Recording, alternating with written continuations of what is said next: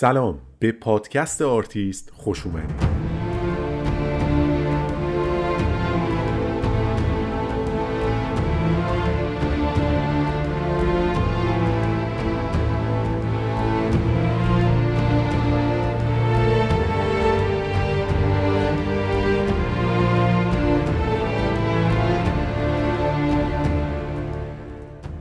علی مهدوی هستم و در این پادکست در هر قسمت داستان زندگی یکی از آرتیستای مهم و مطرح تاریخ هنر جهان رو روایت می‌کنم. این یه پادکست تحلیل اثر هنری یا نقد فیلم نیست بلکه قصه زندگی افرادیه که با همه موفقیت ها و شکست ها اسمی جاودانه از خودشون ثبت کردن. تلاش کردن شکست خوردن ایستادن و ادامه دادن. و البته در بعضی اوقات کمی هم خوش شانس بودن. به آرتیست خوش اومدید.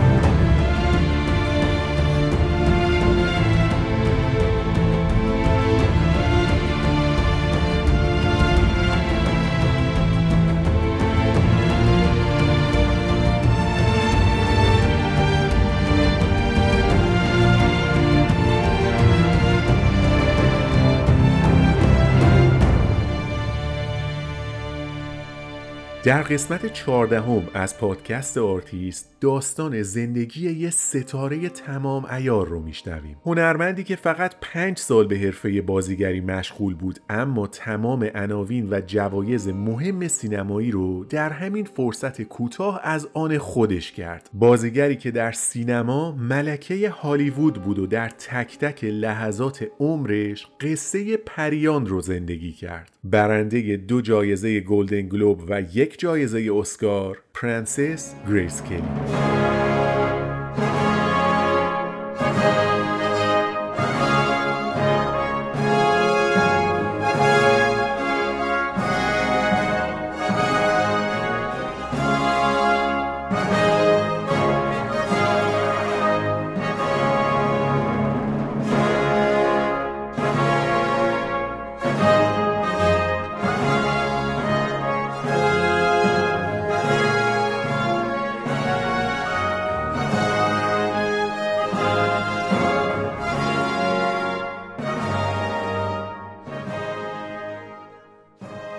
گریس کلی در تاریخ 12 نوامبر 1929 یا 21 آبان 1308 خورشیدی در شهر فیلادلفیا از ایالت پنسیلوانیا و در خانواده متنفذ ورزشکار و ثروتمند به دنیا آمد. باباش یه ورزشکار حرفه‌ای بود که سابقه بردن سه تا مدال المپیک در رشته قایقرانی رو هم داشت. کار اصلیش هم ساخت و ساز بود و وضعش هم حسابی خوب بود. یه چند وقتی هم افتاده بود توی کلش که بره و شهردار فیلادلفیا بشه. واسه همین با آدمای سیاسی هم رفت و آمد داشت. مامانش هم مربی ورزش بود و هم کار طراحی می‌کرد و اگه وقت آزاد می آورد در زمینه حقوق زنان و کودکان فعال مدنی شناخته شده ای بود. گریس دو تا خواهر و یه برادرم داشت که اونا هم از قضا یه جا بند نمی شدن و حسابی پر جنب و جوش بودن. ژن ورزشکار و رقابتی بودن پدر مادر در همه بچه بچه ها اثر کرده بود به جز گریس. اون برخلاف خواهر برادراش ضعیف بود لاغر بود ساکت و گوشه گیر بود. از این بچه ها بود که همش مریض میشن. مدام باید آب میوه بهش می‌دادن و مراقب بودن یه گوشه کناری غش نکنه بیفته از ضعف و مریضی. به خاطر همین پدر و مادرش نه اینکه دوستش نداشتن و نه اما اونجوری که نسبت به بچه های دیگهشون ذوق داشتن اون احساس رو به گریس نداشتن. اما یه چیز برای همه همه اعضای خونواده یکسان بود. تعالیم سفت و سخت مسیحیت کاتولیک شامل تمامی آداب و رسوم مذهبی از جمله رفتن به کلیسا در روزهای یک شنبه از اصول بنیادین خانواده کلی بود. گریس در همچین شرایطی دوران کودکیش رو آغاز کرد.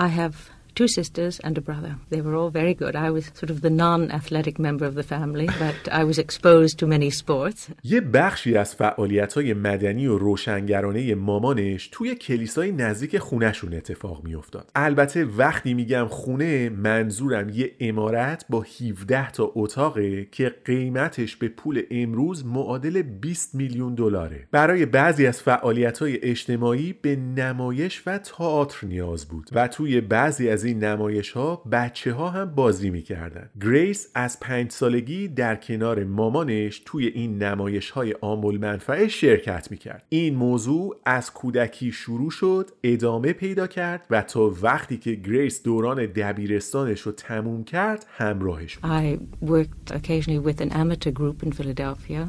When they needed a, a child to, to do something. I uh, in there and in school plays, of course. حضور در نمایش های کوچیک و جمع و جور خصوصا در دورانی که گریس در سن رشد بود تأثیر عمیقی روش گذاشت. دیگه تقریبا می‌دونست که بازیگری رو دوست داره و می‌خواد هنرپیشه بشه. اگه حتی یه درصدم شک داشت صحبت با عموش تردیدش رو برطرف کرد. عموی گریس جورج کلی نمایش نامه نویس مطرحی بود و جایزه معتبر پولیتزر رو برده بود. اون بود که مدام با گریس در مورد اهمیت هنر و سینما و نمایش صحبت می‌کرد. نمایشنامه های خودش رو به گریس می‌داد تا اون براش بازی کنه. از احساسش نسبت به کاراکترهای نمایشنامه می‌گفت و گریس کم کم یاد گرفت که راه نزدیک شدن به یه شخصیت در اثر نمایشی چجوری باید باشه. My uh, Uncle George was uh, a dramatist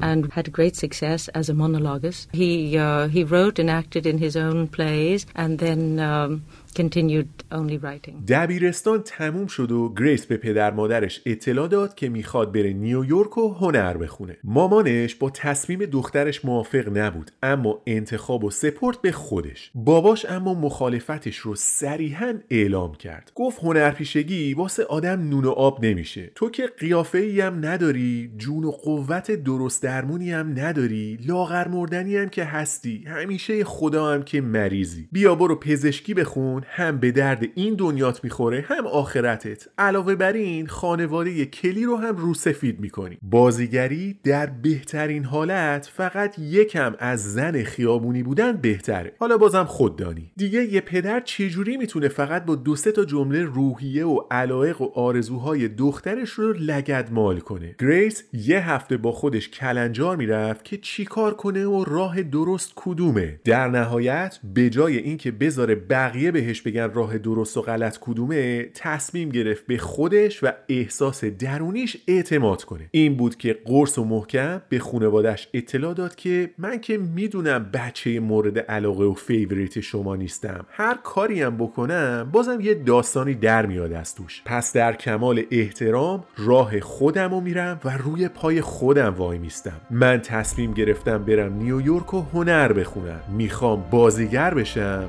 و بازیگر درجه یکی هم بشم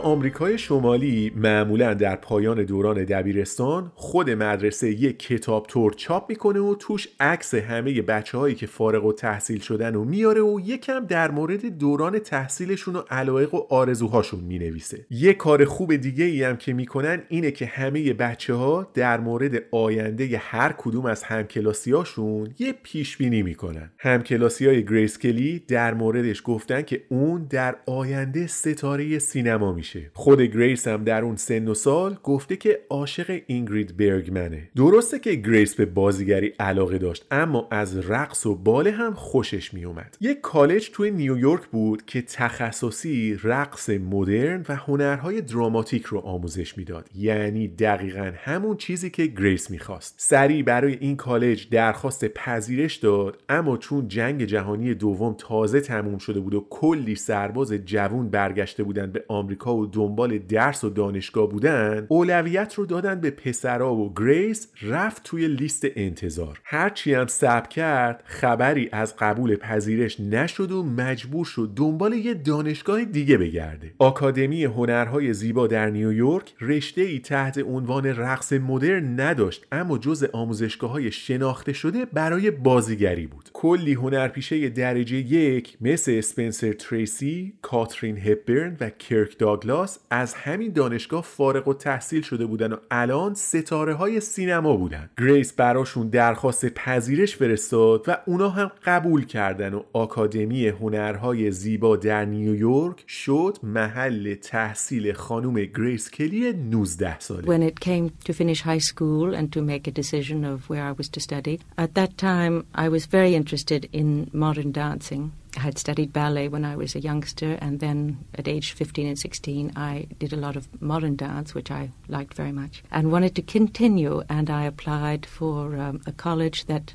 specialized particularly in dance and drama. But um, it was just after the war, and priority was given to all of the GIs coming home. They were able to have scholarships into all the colleges. And so the girls were sort of pushed aside, and I was put on a waiting list. And so then I decided I was able to get into the American Academy of Dramatic Art in New York, and I, I started there. درسته که خانواده گریس پولدار بودن اما اونجوری که اون حرف باباشو زمین زده بود خبری از کمک هزینه زندگی و پول تو جیبی نبود واسه همین گریس در زمان تحصیل مجبور بود که کار کنه یه مدت توی رستوران پیش خدمت بود توی دانشگاه هم هر جا کمک می‌خواستن حاضر می‌شد و یه پولی می‌گرفت. حالا دیگه 20 سالش شده بود و خوشگلیش به چشم می اومد و واسه یه دختر جوون و قد بلند و خوش هیکل مدل شدن راحت ترین کار ممکن بود. این بود که به پیشنهاد چند تا مجله محلی کار مدلینگ رو شروع کرد و اینجوری خرج زندگی و تحصیلش رو جفت و جور کرد. یعنی چون تو زندگیش هدف داشت و می‌دونست که چی می‌خواد حاضر بود برای رسیدن بهش سخت کار کنه. خودش یه جا توی مصاحبه گفته که من از وقتی که رفتم دانشگاه و بعدش کارم رو شروع کردم روی پای خودم بودم. مستقل و آزاد بودم. حتی قبل از اینکه 19 سالم بشه هم خرج زندگیمو خودم می‌دادم. احساس اینکه تحت فشار هستم رو هم نداشتم. آزادی و قدرت انتخاب آزادانه باعث میشه در مسیر درست قرار بگیرین و چیزای خوب براتون اتفاق بیفته فکر می‌کنم زنها باید این حق رو داشته باشن که کار کنن و آزادانه شغلی رو که مناسب خودشون می‌دونن انتخاب کنن I always felt uh, when I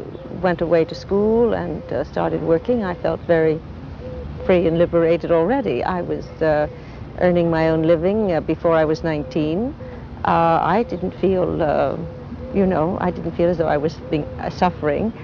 I do think women should have the uh, right to work and choose a profession, whatever they would like to do. And, and there are so many professions now open to women that they do extremely well. سال 1950 وقتی گریس 21 سالش بود از آکادمی هنرهای زیبا در نیویورک فارغ التحصیل شد خیلی دلش می‌خواست به سرعت یه نقش تو یه تئاتر تو برادوی بگیره اما هرچی منتظر شد هیچ نقشی بهش پیشنهاد نشد تنها گزینه کاری که براش روی میز بود رفتن به پنسیلوانیا و کار در یه نمایش محلی بود به اسم خانه تئاتر نیو هوپ. برای یه هنرپیشه تئاتر قد بلند بودن چیز خوبی نیست. تعداد نقشایی که به درد آدمای قد بلند می‌خوره کمه و کارگردانا تمایلی برای اینکه نقش بهتون بدن ندارن. واسه همین گریس بعد از یه نمایش باز بیکار شد و تنها محل درآمدش همون کار مدلینگ بود. یه روز که توی خونه نشسته بود و داشت روزنامه می‌خوند یه آگهی دید که دارن برای نمایشی به اسم پدر که قرار بود توی برادوی روی صحنه بره دنبال بازیگر میگردن. مثل برق و باد وسایلش رو ریخت توی چمدون و پاشد رفت نیویورک تا تو تست بازیگری شرکت کنه. از شانس خوبش اصلا کارگردان دنبال یکی مثل گریس میگشت. چون بازیگرای دیگه ای که قرار بود نقش پدر و مادرش رو بازی کنن هر دو قد بلند بودن. گریس مثل آب خوردن نقش رو گرفت و نمایش پدر در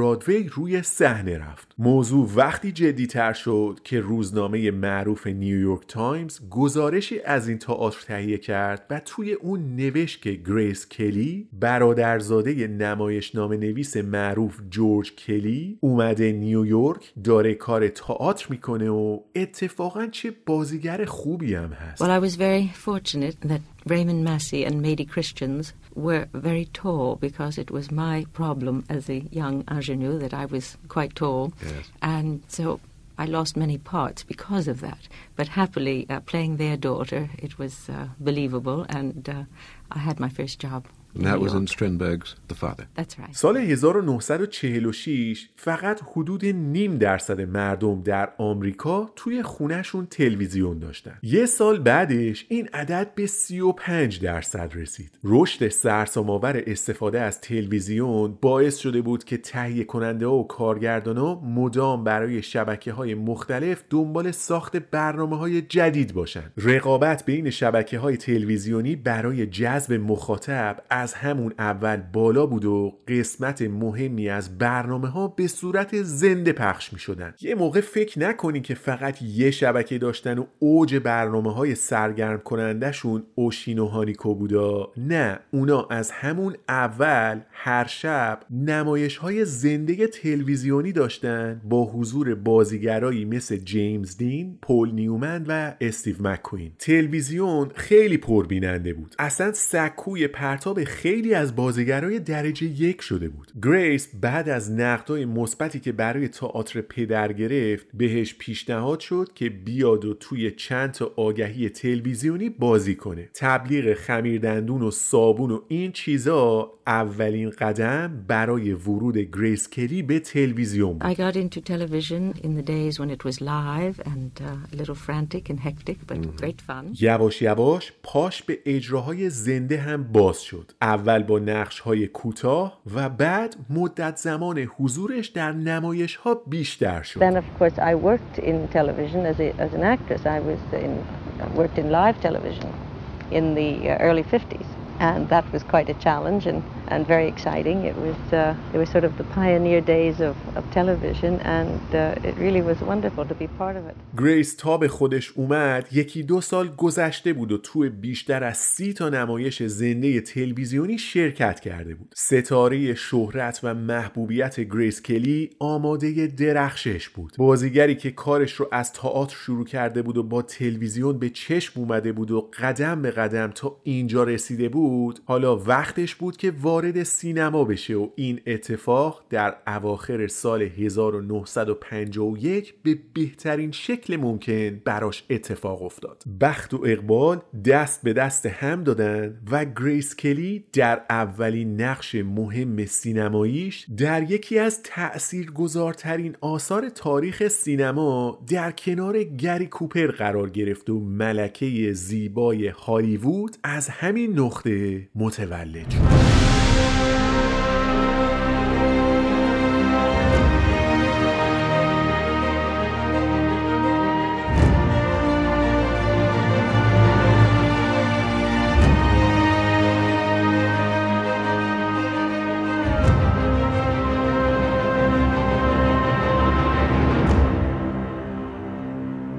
تابستون سال 1951 یه تهیه کننده معروف به اسم استنلی کریمر نشسته بود کنار یک کارگردان درجه یک به اسم فرد زینمان و این دوتا داشتن روی پروژه ساخت فیلم بعدیشون کار می‌کردن. فیلمنامه آماده بود و همه عوامل هم انتخاب شده بودن بجز هنرپیشه نقش اصلی مرد و دختری که قرار بود نقش زن جوونش رو بازی کنه. مسئله این بود که 6 تا از بهترین هنرپیشه های تاریخ سینما از بازی در نقش اول تفره رفته بودند. جان وین، گریگوری پک، کرک داگلاس، چالتون هستن، مونتگومری کلیفت و مارلون براندو همه به ترتیب بازی در نقش سرکلانتر رو رد کرده بودن و چشم امید تیم تولید به گری کوپر بود. یکم دستمزد نقش اصلی رو بردن بالاتر و گری کوپر نقش رو قبول کرد. واسه بازیگر زن دنبال یه دختر خوشگل میگشتن که شناخته شده نباشه تا اینجوری پول کمتری پرداخت کنن وقتی مارلون براندو بازی تو این فیلم رو رد کرد مدیر برنامه هاش که یه آشنایی دوری هم با گریس کلی داشت به تهیه کننده گفت اگه یه موقع واسه یه فیلمت هنرپیشه یه دختر جوون خواستین به من خبر بدین. اصلا چه کاریه؟ عکساشو براتون میفرستم. هر موقع لازم دیدین به من بگین تا باهاش قرار بذارم. عکس های گریس کلی از طریق agent مارلون براندو به دست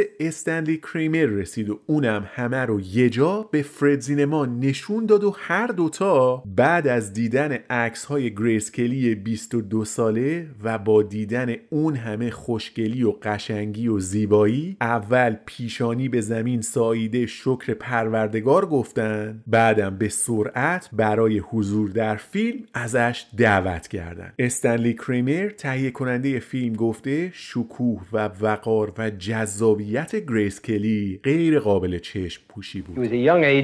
I was a young producer. And he had brought to me Marlon Brando. Then he sent me a photograph of Grace Kelly at the time we were casting High Noon. Now, I wanted an unknown girl. I asked to see her.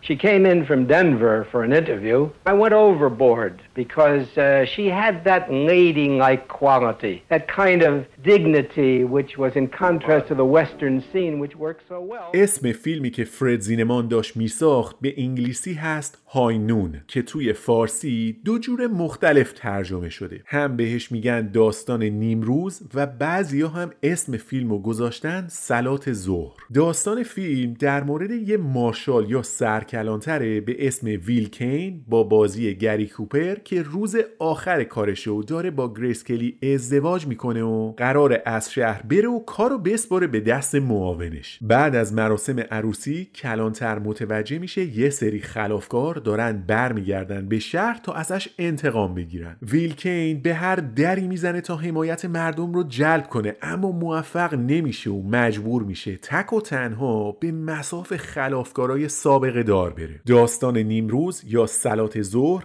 یه وسترن درجه یک و متفاوته که از بهترین آثار تاریخ سینماست Please, Will.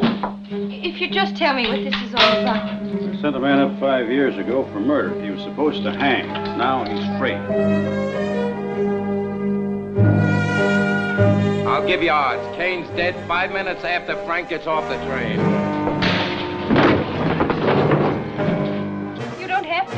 Hero, not for me. I'm not trying to be a hero. If you think I like this, you're crazy. شایعات زیادی در زمان ساخت این فیلم مطرح بود می‌گفتند گریس همزمان هم با گری کوپر و هم با فرد زینمان رابطه داشته راست و دروغش معلوم نیست اما خود گریس توی یه مصاحبه ای گفته که گری کوپر آدم آروم و خجالتی بود و خودش رو دست کم می‌گرفت ولی کار کردن در کنارش تجربه خاص و بی‌نظیر بود It was a whole new experience for me. Working with Gary Cooper was fascinating. But he was a very gentle, shy kind of person. And uh.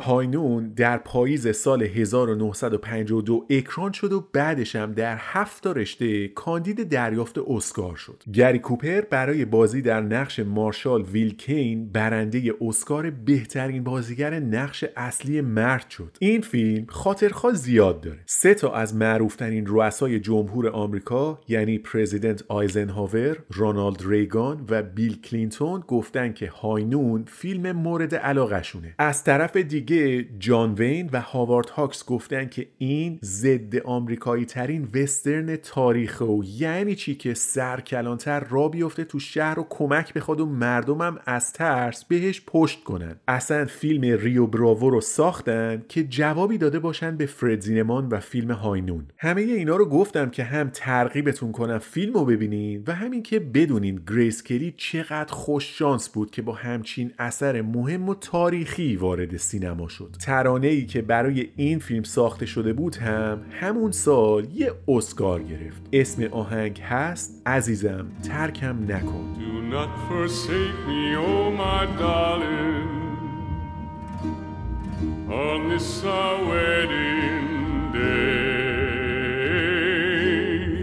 Do not forsake me, oh my darling.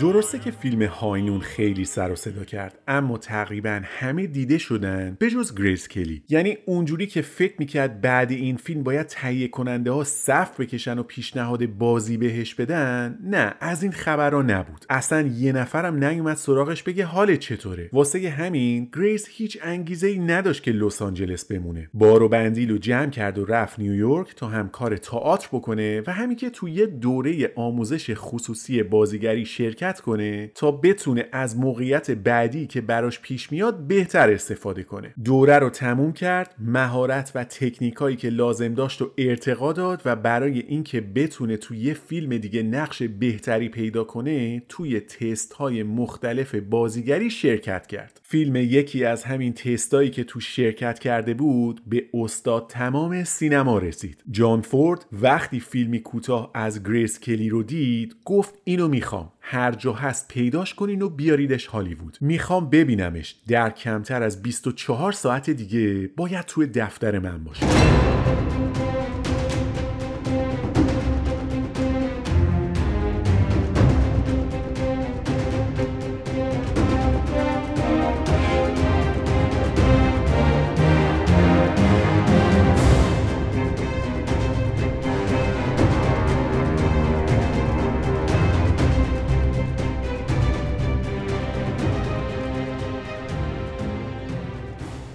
دهه 50 مرسوم بود که استودیوهای فیلمسازی مثل کلمبیا و فاکس و وارنر تستای بازیگری که از هنرجوها می‌گرفتن رو بین خودشون به اشتراک میذاشتن. فیلمی که از گریس گرفته بودن مال استودیو فاکس بود که رسیده بود دست مدیرای MGM و اونا هم نسبت بهش بی تفاوت بودن تا اینکه جان فورد فیلمو دید و گفت این دختره چه شکوه و وقاری داره. اینو بفرستینش بیا تست بده فردا. وقتی از طرف استودیو برای هماهنگی به گریس زنگ زدن اول گفت من تو فیلم درجه دو سه بازی نمی‌کنم و اگه کارتون درست حسابیه من پاشم بیام لس آنجلس. وگرنه که بیخودی وقت منو نگیرین. اونا هم گفتن خانم این چه حرفیه؟ شما cast و عوامل رو ببینی با سر میای خودت. اگه بدونی هنرپیشه‌های روبروت کیان سینه خیز خودتو تا اینجا میکشونی. گریس گفت خیلی خوب. اول بگو کارگردان کیه؟ اونم گفت جان فورد. گریس گفت شوخی می‌کنی؟ طرفم گفت نه به جان تو کارگردان جان فورده چشمای گریس کلی گرد شد. توجهش جلب شد. پرسید بازیگر نقش اول مرد کیه؟ طرف گفت کلارک گیبل.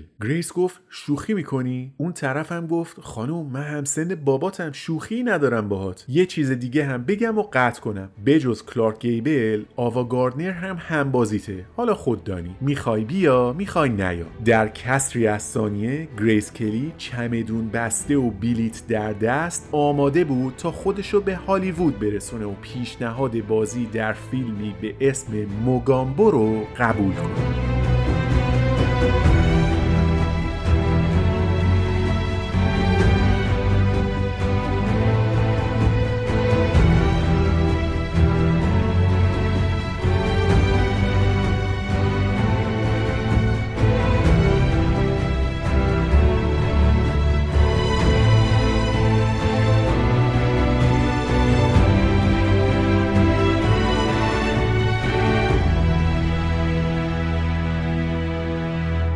فقط چند دقیقه بعد از اینکه جان فورد از گریس تست گرفت همکاری مشترکشون با هم رسما آغاز شد. تهیه کننده بهش گفت جان فورد خیلی از تو خوشش اومد و گفت سریع باهات قرارداد ببندیم. در ضمن دستمزدت هم نسبت به سابقه کار نداشتت خیلی بالاست. قراره هفته ای 750 دلار حقوق بگیری و آخر سر هم اگه فیلم فروش خوبی داشت یه پاداش 20000 دلاری هم می‌گیری. تهیه کننده راست می‌گفت. این دستمزد بالا بود و شاید اگه هر کسی دیگه جای گریس بود پشتک می‌زد و خوشحال می‌شد. اما خب گریس کلی مشکل پول نداشت. این عددهایی که می‌گفتن برا شوخی بود چون چندین برابرش رو از راه مدلینگ در می آورد اصلا یکی از نکات مهم در زندگی هنری گریس کلی همین عدم نیازش به پول سینماست. چون درگیر حقوق و دستمزد و این حرفا نبود هیچ موقع حاضر نشد مثل بازیگرای دیگه با استودیوهای های فیلمسازی قرارداد طولانی مدت ببنده و بشه آدم اونا. دوست داشت اختیار کار کردنش دست خودش باشه و به خاطر قرارداد مجبور نشه تو هر فیلمی بازی کنه. خلاصه بدون توجه به حرف تهیه کننده قرارداد بازی در فیلم موگامبو رو امضا کرد. یه جمله معروف ازش هست که گفته من پیشنهاد بازی در این فیلم رو به سه دلیل قبول کردم. اول جان فورد. دوم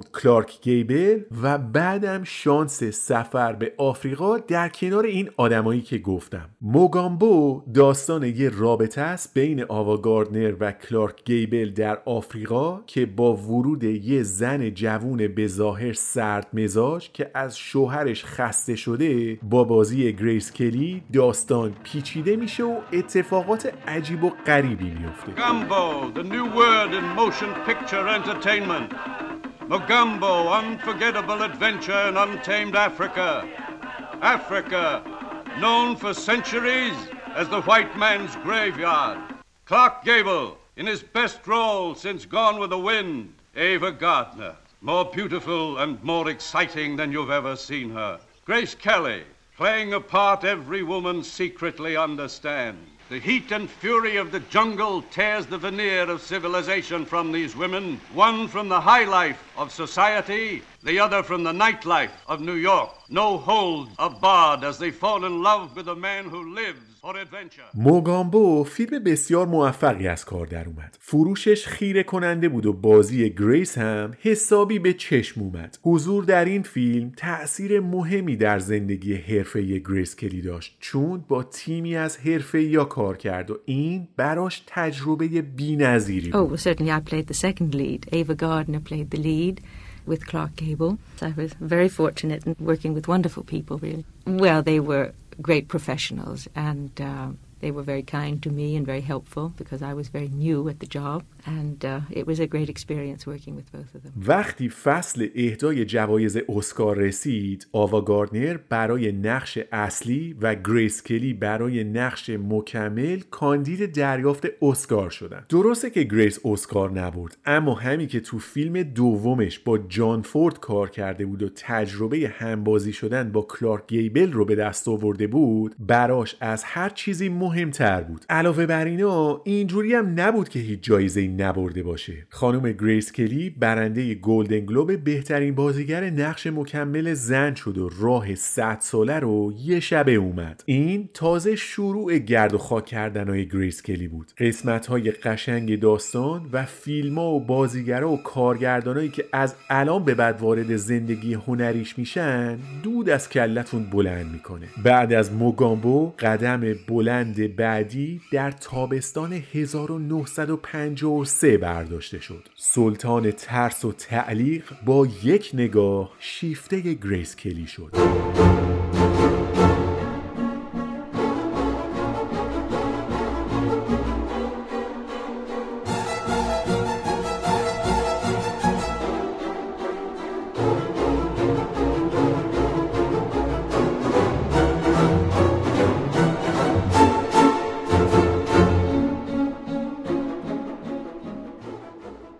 یادتونه گفتم جان فورد از روی یه تست بازیگری گریس کلی رو دید و انتخابش کرد؟ آلفرد هیچکاک هم در تابستان سال 1953 دقیقا همون فیلم رو دیده بود و هیچ کار دیگه ای رو نه در تئاتر نه در سینما از گریس کلی ندیده بود. یعنی یه آدم چقدر می‌تونه خوش شانس باشه که بره تست بازیگری بده بعد همزمان فیلم تستش رو هم جان فورد ببینه و هم هیچکاک. و هر دو نفر هم برن سراغش که بیا تو فیلم ما بازی کن. در تیر ماه سال 1953 گریس وارد دفتر هیچکاک شد تا برای اولین بار همدیگر رو ببینن. خودش تعریف می‌کنه که در ملاقات اول هیچکاک از هر موضوعی صحبت کرد به جز سینما. دو ساعت حرف زد در مورد سفر غذا شراب موسیقی مد و حتی یک کلمه هم در مورد نقشی که واسه گریس در نظر داشت باهاش صحبت نکرد. این جلسه شروع یه دوستی بلند مدت و رابطه کاری سمر بخش بود که نتیجهش ساخت چند تا از بهترین و خاطره‌انگیزترین فیلم های هیچکاک با حضور گریس کلیه. آخرای جلسه گریس از هیچکاک پرسید الان من چیکار باید بکنم؟ انتخاب شدم یا نشدم؟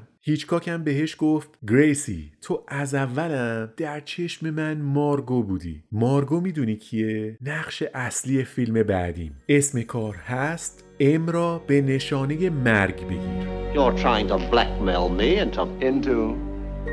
Murdering your wife.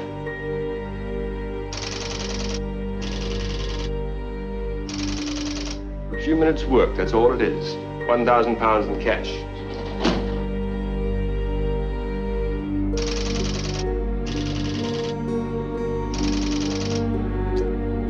trabalha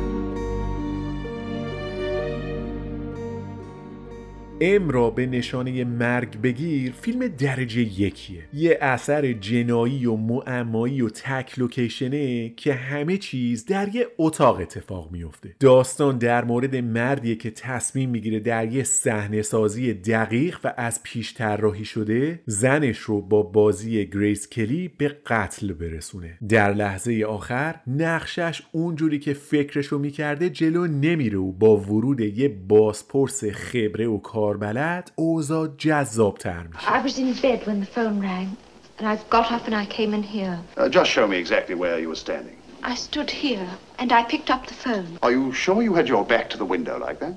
Yes. But why? Why not? I mean, why go round the desk? I should have picked it up from this side. But I always answer the phone from here. But why? In case I have to write anything down, I can hold the phone in my left hand. When I picked up the phone, he must have come from behind those curtains and attacked me. Then he pushed me across the desk. Mrs. Winders, why didn't you call the police immediately this happened? I was trying to get through to the police when I discovered my husband was on the line.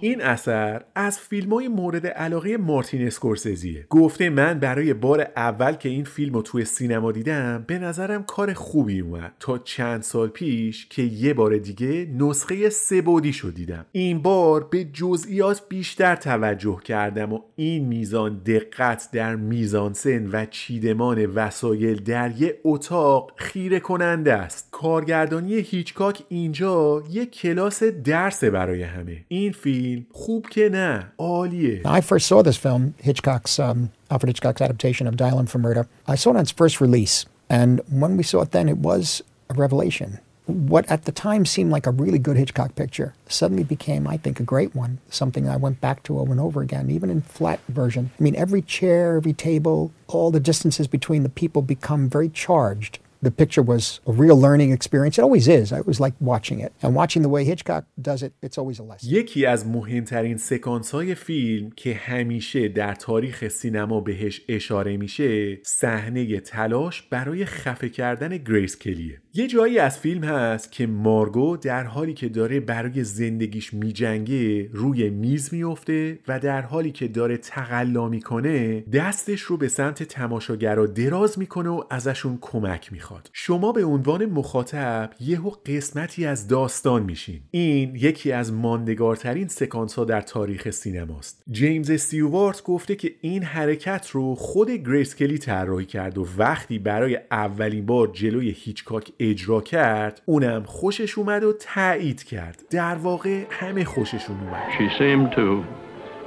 know the the movements before Hitchcock had anything to say about it. And I think I think uh, Hitchcock liked that.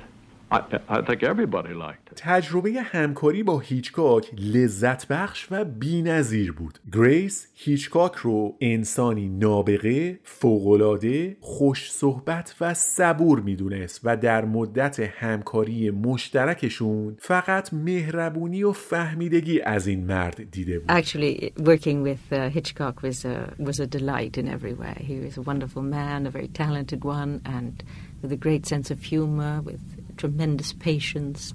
I only knew kindness and understanding from him. وقتی فیلمبرداری کار هیچکاک تموم شد گریس وسایلش رو جمع کرد تا برگرده نیویورک و تو ذهنش بود که بره و چند تا تئاتر کار کنه. راستش زیاد با لس آنجلس و هالیوود حال نمی‌کرد نیویورک براش یه چیز دیگه بود. این که می‌دید تو هالیوود همه چی شده پول و حتی روابط و عشق و ازدواج هم تهش برای اینه که connection ات قوی تر بشن یا دیدن این همه آدم الکلی و افسرده همه اینا اذیتش می‌کرد. واسه همین از خداش بود که یه وقت آزاد پیدا کنه تا برگرده نیویورک و در آرامش بتونه تک و تنها توی خیابون قدم بزنه. تو همین رفت و آمدا با یه طراح معروف مد آشنا شد و این دو نفر بعد از یکی دو بار date کردن یک دل نه صد دل عاشق هم شدن. قدم زدن در تنهایی دیگه باب میل گریس کلی نبود. حالا دوست داشت هر کجای دنیا که هست برگرده نیویورک و این بار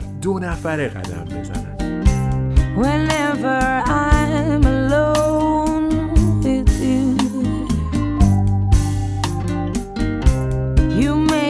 Feel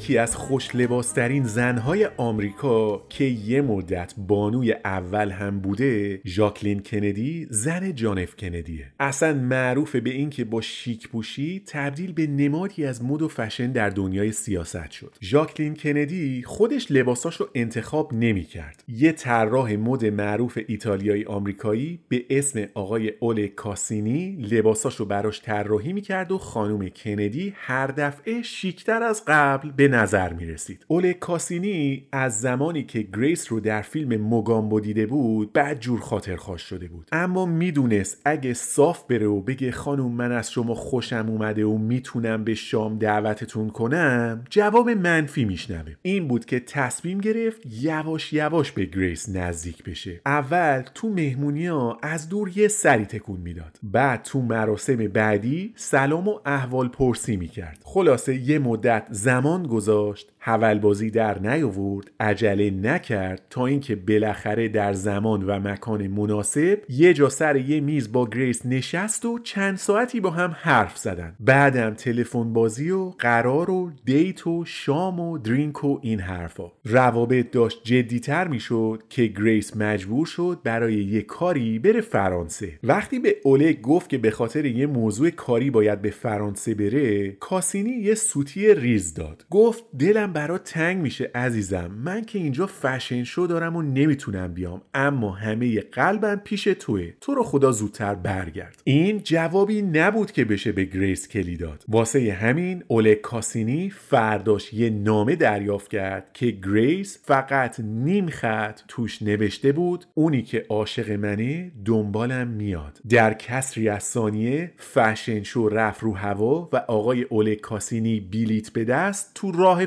فرودگاه بود خودش یه جا توی مصاحبه گفته که اون روزایی که با گریس گذروندم خاطر انگیزترین و بی‌نظیرترین لحظاتیه که در کل عمرم تجربه کردم I received a note that said, Those who love me, follow me.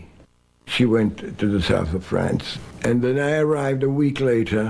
And um, from that moment on, uh, I must say they were the most enchanting uh, days that I've ever had at any time in my life. عشق و عاشقی همه وقت گریس رو در نیویورک گرفته بود تا اینکه در یه روز دو تا فیلم نامه مهم دریافت کرد. گریس کلی باید انتخاب می‌کرد که در کنار مارلون براندو باشه یا جیمز استیوارت. فیلم دربارانداز به کارگردانی الیا کازان رو قبول کنه یا پنجره پشتی به کارگردانی آلفرد هیچکاک. تصمیم خیلی سختی بود. یعنی اگه شما هم جای گریس گریس کلی بودین یه مدت طول می‌کشید تا بین این دوتا فیلم یکی رو انتخاب کنید از یه طرف الیا کازان و مارلون براندو با اون تجربه درخشان فیلم اتوبوسی به نام هوس و از طرف دیگه همکاری با یه بازیگر درجه یک به اسم جیمز استیوارت و شانس کار کردن مجدد با هیچکاک بزرگ.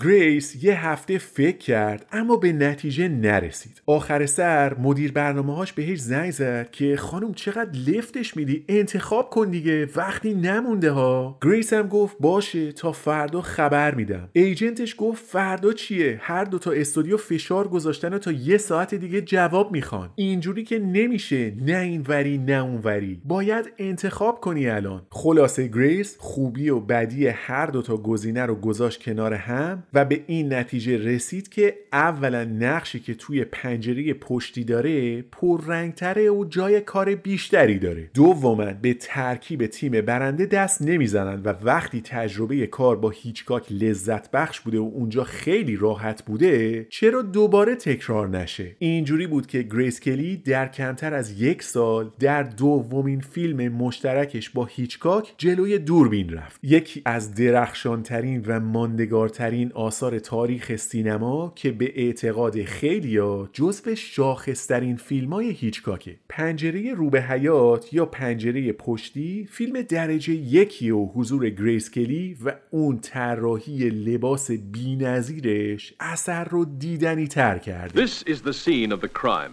A crime of passion. This is the apartment of a man named Jeffries. Right now, his world has shrunk down to the size of this window. He's been watching the people across the way. He knows a lot about them by now.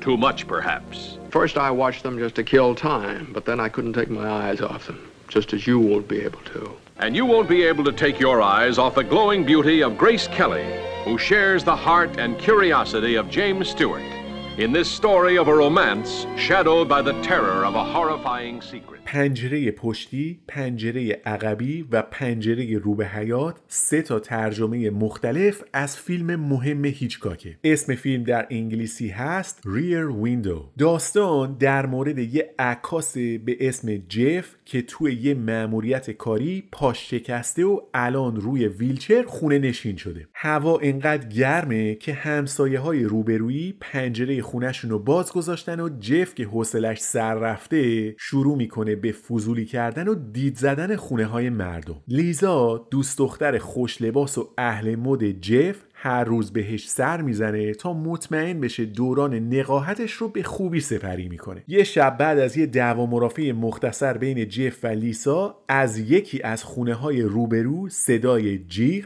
و شکسته شدن شیشه میاد. جف که یه جورایی شهوت دید زدن و پیگیری کردن داره موضوع رو دنبال می‌کنه و کم کم شک می‌کنه که ممکنه زن همسایه توسط شوهرش به قتل رسیده باشه. این داستان با جزئیاتی خیره کننده و دلهوره آور تا پایان مخاطب رو پای فیلم نگه میداره I can smell trouble right here in this apartment. First you smash your leg, then you get to looking out the window, see things you shouldn't see. Lisa? Carol? Lisa Fremont is the right girl for any man with half a brain who can get one eye open. When am I going to see you again? Not for a long time. At least, not until tomorrow night.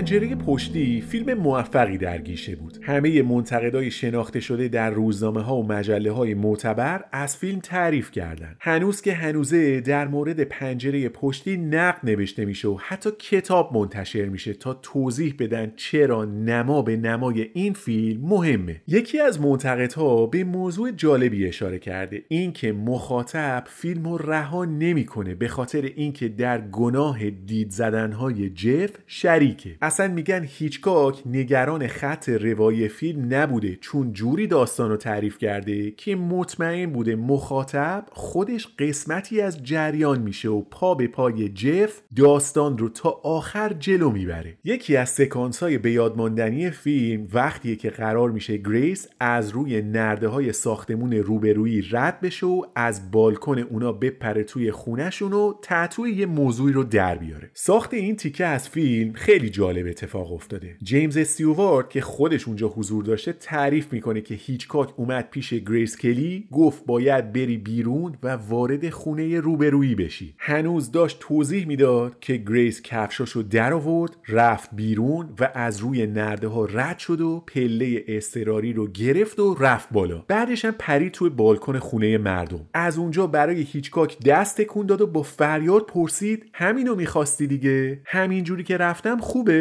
تمام تیم تولید بی اختیار براش دست دادن چون کارش عالی بود و لیاقت این تشویق رو داشت In the picture Rear Window, uh, Hitchcock said now to Grace, you, now you're, you're going to have to go across and go get into the room.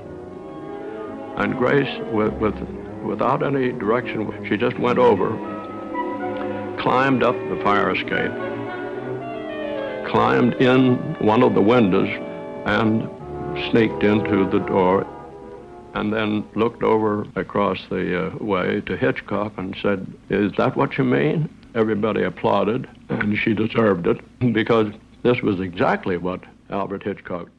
سال 1954 سال مهمی برای گریس کلی بود. عشق و عاشقی با اولگ کاسینی ادامه داشت و دیگه کم کم داشتن به ازدواج فکر می‌کردن. از طرف دیگه در زندگی حرفه‌ایش به عنوان یه هنرپیشه شناخته شده مورد پذیرش اهل فن قرار گرفته بود. یه شکوه و وقار خاصی توی رفتارش بود که اونو متمایز می‌کرد به نسبت سایر هنرپیشه های زن. اما هنوز اون نقشی که بتونه قدرت بازیگریش رو بیرون بکشه و استعدادش رو نمایان کنه رو پیدا نکرده بود. تا اینکه از طرف مدیر برنامهش متوجه شد که استودیو پارامونت داره روی فیلمی کار می‌کنه به اسم دختر روستایی یا Country Girl که گریس قبلا داستانش رو توی تئاتر دیده بود. می‌دونست نقش چقدر پتانسیل داره و عزمش رو جزم کرد تا هر جور شده تایید هر کسی که مسئولیت داره رو بگیره و توی فیلم بازی کنه. از مدیر برنامهش پرسید می‌دونی بازیگرای دیگه کیان؟ اونم گفت آره بینگ کراسبی و دوست نزدیکت ویلیام هولدن هم قرارداد بستن. فقط مونده تو که قبول کنی یا نه. گریس گفت با سر قبول می‌کنم. این شانسی که فقط یه بار اتفاق میفته بریم که قرارداد رو امضا کنیم. ایجنتش گفت ببین تو با کمپانی MGM قرارداد داری. اون فیلم رو قرار پارامونت بسازه. همینجوری که نمی‌تونی بری قرارداد ببندی. ازت شکایت می‌کنن ممنوع کارت می‌کنن. باید اول بری از MGM رضایت بگیری که با توجه به اینکه یه بار سر فیلم های هیچکاک رضایت دادن دیگه بعیده بذارن بری جای دیگه فیلم بازی کنی. گریس هم گفت بی خود می‌کنن. اگه لازم باشه برای این فیلم حاضرم پیت بنزین ببرم اون زیرو MGM و با همه مدیرای توش یه جا منفجر کنم. بعدم سر فرصت یه گیلاس شراب بگیرم دستم و سوختن همشون رو از بالا تا پایین ببینم. اینقدر برای گرفتن این نقش جدیم تو هم یا کمکم می‌کنی یا تو رو هم زنده زنده میسوزونم. حالا هی بشین اینجا واسه من آیه یأس بخون. همین که داشت مقدمات انفجار استودیو رو تو ذهنش میچید گفت حالا بذار یه زنگ بزنم بهشون شاید روز خوبشون بود و قبول کردن. مدیرعامل کمپانی MGM تا صدای گریس کلی رو شنید گفت اگه زنگ زدی که پاشی بری با یه استودیوی دیگه کار کنی باید بگم کور خوندی. این دفعه دیگه بهت اجازه نمیدیم. بعدم تلفن رو قطع کرد. ویلیام هولدن که خودش بازیگر درجه یکیه از اینجا وارد داستان میشه و میگه من شاهد بودم که گریس برای اینکه نقش اصلی رو در فیلم دختر روستایی بگیره چطوری مدیرای MGM رو تهدید کرد. بهشون گفت اینجوری دیگه نمی‌ذارین من برم پارامونت نه؟ باشه مشکلی نیست حاجی. فقط این آدرس خونمه اگه کاری داشتین من اونجام. نه زنگ می‌زنین نه پیغام پسغام میدین فقط حق دارین نامه رسمی بفرستین. بین ما هر چی بود دیگه تموم شد. دیگه پشت گوشتون رو دیدین گریس کلی رو هم دیدین. فقط 20 دقیقه بعد از تهدیدهای گریس مدیرای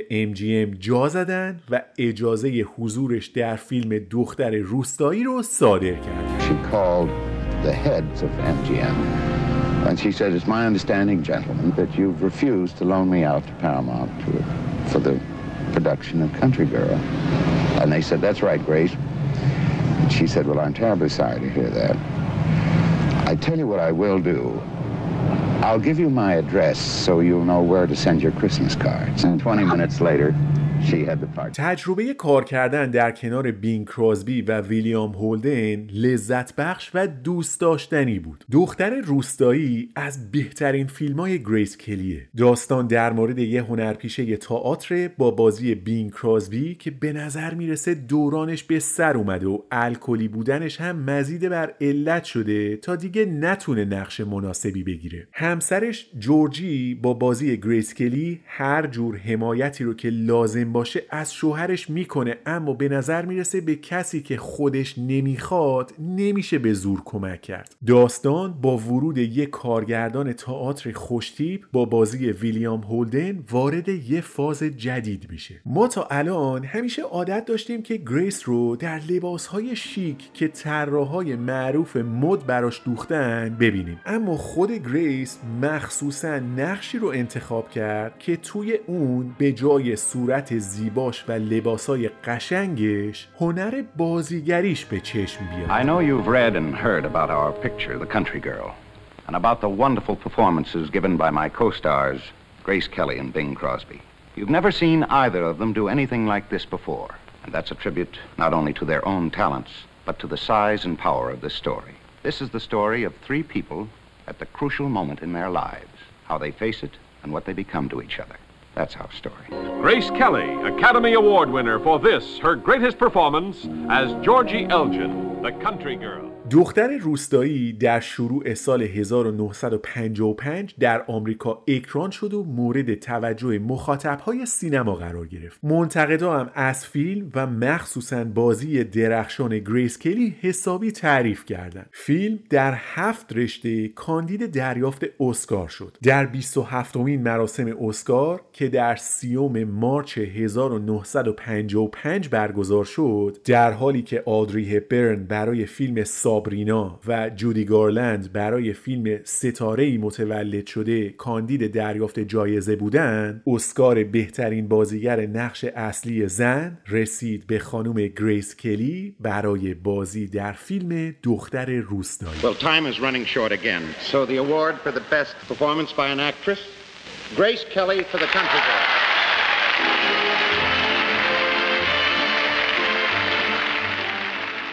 گریس که جایزش رو از دوست و همبازیش ویلیام هولدن گرفته بود در نطقی کوتاه گفت هیجان این لحظه اینقدر بالاست که نمی‌ذاره احساسم رو کامل بیان کنم فقط از صمیم قلبم از همه کسایی که باعث شدن من این جایزه رو بگیرم تشکر می‌کنم The.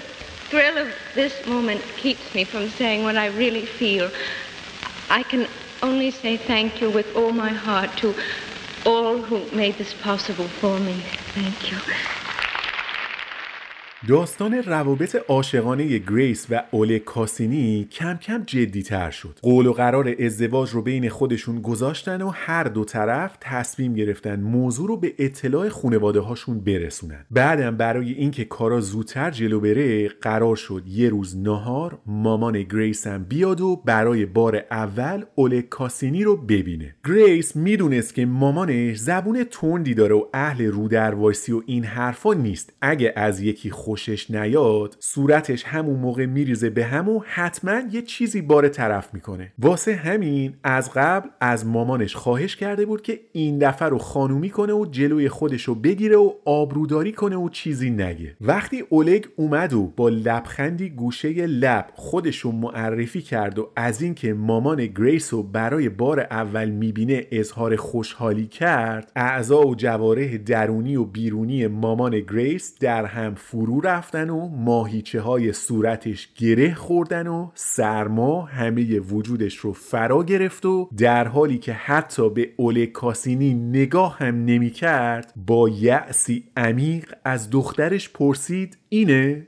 یعنی همه دنیا رو رفتی گشتی این همه سلبریتی و بازیگر و هنرمند دورت بودن. تهش اینو انتخاب کردی؟ رفتی گشتی ببینی کی از همه ضایع‌تره بیاریش بکنیش داماد ما. حتی اگه یه درصد منم قبول کنم که نمی کنم بابات امکان نداره با این ازدواج موافقت کنه. بعدم پا شد از رستوران رفت بیرون. سکوتی سنگین گریس و اولگ رو در بر گرفت. یکم که گذشت از شوک در اومدن و به هم دیگه روحیه دادن که حالا ما که قرار نیست با مامانت زندگی کنیم. مهم اینه که ما همدیگه رو دوست داریم و این حرفا. بعدم اولگ واسه اینکه خودشو از تک و تا نندازه گفت حرف اصلی حرف باباته. منم استاد قانع کردن آدمام. آخر هفته میام و با بابات یه شرابی می‌زنیم و تاییدشو می‌گیرم. تو خودتو اذیت نکن. تعریف جدیدی از سنگ رو یخ شدن رو میشه برای اون ملاقات اولگ با خانواده کلی و مخصوصا باباش ارائه کرد. آنچنان بیمحلی به اولگ کاسینی کردن که طرف بعد از مهمونی دیگه اون آدم سابق نشد. فکر کن برای بار اول داری میری خونه دوست دخترت که خواستگاری کنی و تایید خانوادهش رو بگیری بعد جو اینقدر سنگینه که هیچکی حرف نمی‌زنه. خانواده دختر که معلوم باهات اصلا حال نمی‌کنن نه نگات می‌کنن نه محلت می‌ذارن و نه باهات حرف می‌زنن. بعد اولگ که میومد کول بازی در بیاره و سوال بپرسه تا فضا عوض بشه باباش مخصوصا جواب نمی‌داد. انگار اصلا حرفی زده نشده. آخرش هم در گوش دخترش گفت این باباش روسه مامانش ایتالیاییه و خودش هم که فرانسه به دنیا اومده. من هیچ موقع به همچین ترکیبی اعتماد نمی کنم سریع این بزرگوار رو به سمت درب خروج هدایت کن و خودت هم دیگه هیچ حرفی از این موضوع نزن.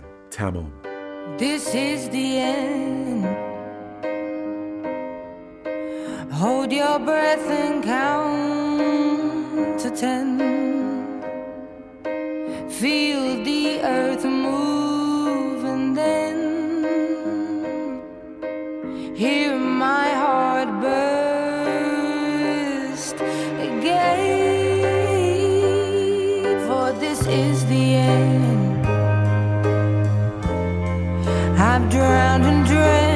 梦。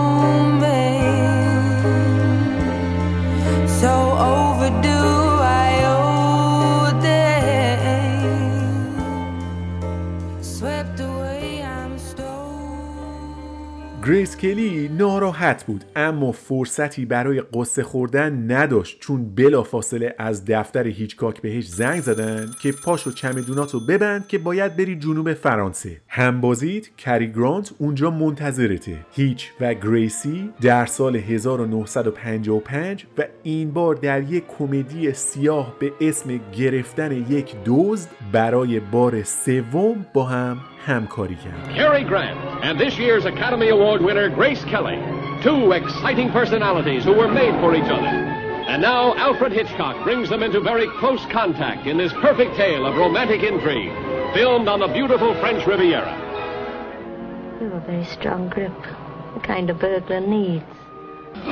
No one but Hitchcock could create such relentless excitement, filling the screen with fireworks as he matches the blazing talents of these two great stars in the love affair of the year. استقبال مخاطبها از فیلم تازه هیچکاک خوب بود و کار دو برابر هزینه تولیدش رو فروخت. اما بین منتقدها نظرات متفاوت بود و تا الانم این اختلاف دیدگاه وجود داره. یه سری مثل فرانسوا تروفو میگن این یکی از بهترین فیلم های هیچکاکه و از طرف دیگه خیلی ها مثل منتقدای روزنامه گاردین نوشتن که کار در نیومده. چه از فیلم خوشمون بیاد چه دوستش نداشته باشیم باشیم باید قبول کرد که برای هر سینما دوستی دیدن دو تا از بهترینای تاریخ بازیگری در کنار هم یعنی کری گرانت و گریس کلی تجربه دلچسب و فراموش نشدنیه Why don't you want a place like this?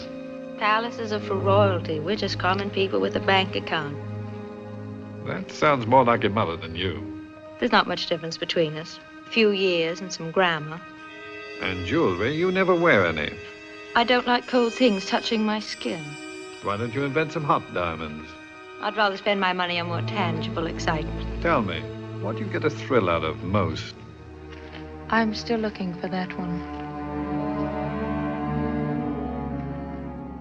وقتی گریس برای بازی در فیلم دختر روستایی برنده جایزه اسکار شد یه دعوتنامه جذاب به دستش رسید. ازش دعوت شد که برای شرکت در جشنواره فیلم کن به فرانسه بره. رابطهش با اول کاسینی که به هم خورده بود و دوستاشم ترغیبش کردن که به یه سفر آرامش بخش نیاز داره. از طرف دیگه برگزار کننده ها هم بهش گفته بودن که در مدت حضورش در بهتر بهترین هتل ها و resort های جنوب فرانسه اقامت می‌کنه و هر جا هم بخواد بره لیموزین آخرین مدل دم در منتظرشه. یه بلیت first class به پاریس هم براش فرستادن و گریس کلی خوشحال و خندان چمدوناش رو به مقصد فرانسه بست. قرار بود توی فرودگاه پاریس دوست نزدیکش که از مدیرای جشنواره کن بود بیاد دنبالش و فاصله پاریس تا کن رو هم با قطار طی کنن. توی این قطار به جز گریس چند نفر دیگه هم که از سفرش به کن مطلع بودن حضور داشتن و بدون اینکه گریس خبر داشته باشه داشتن مقدمات یه ملاقات جذاب رو برنامه ریزی می‌کردن. پس الان گریس رسیده پاریس داره میره سوار قطار بشه که برسه به کن برای شرکت در برنامه های شلوغ جشنواره. این داستان رو همینجا تو ذهنتون نگه دارین که باید بریم به جلسه شورای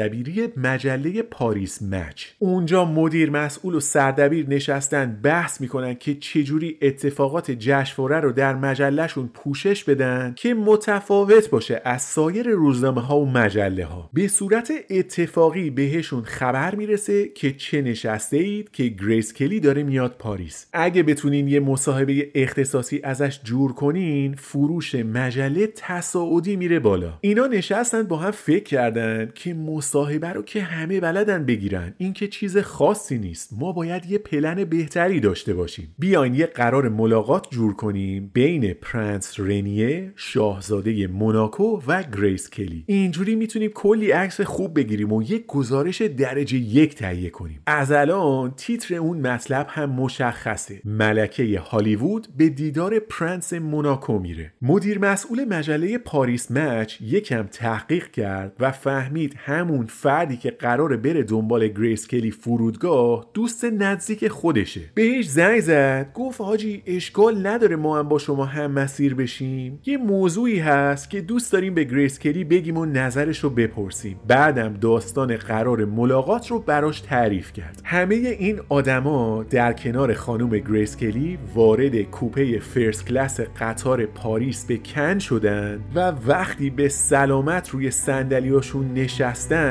بحث قرار ملاقات بینشون شکل گرفت. سرنوشت زندگی شخصی و هنری گریس کلی از همین نقطه و برای همیشه تغییر کرد.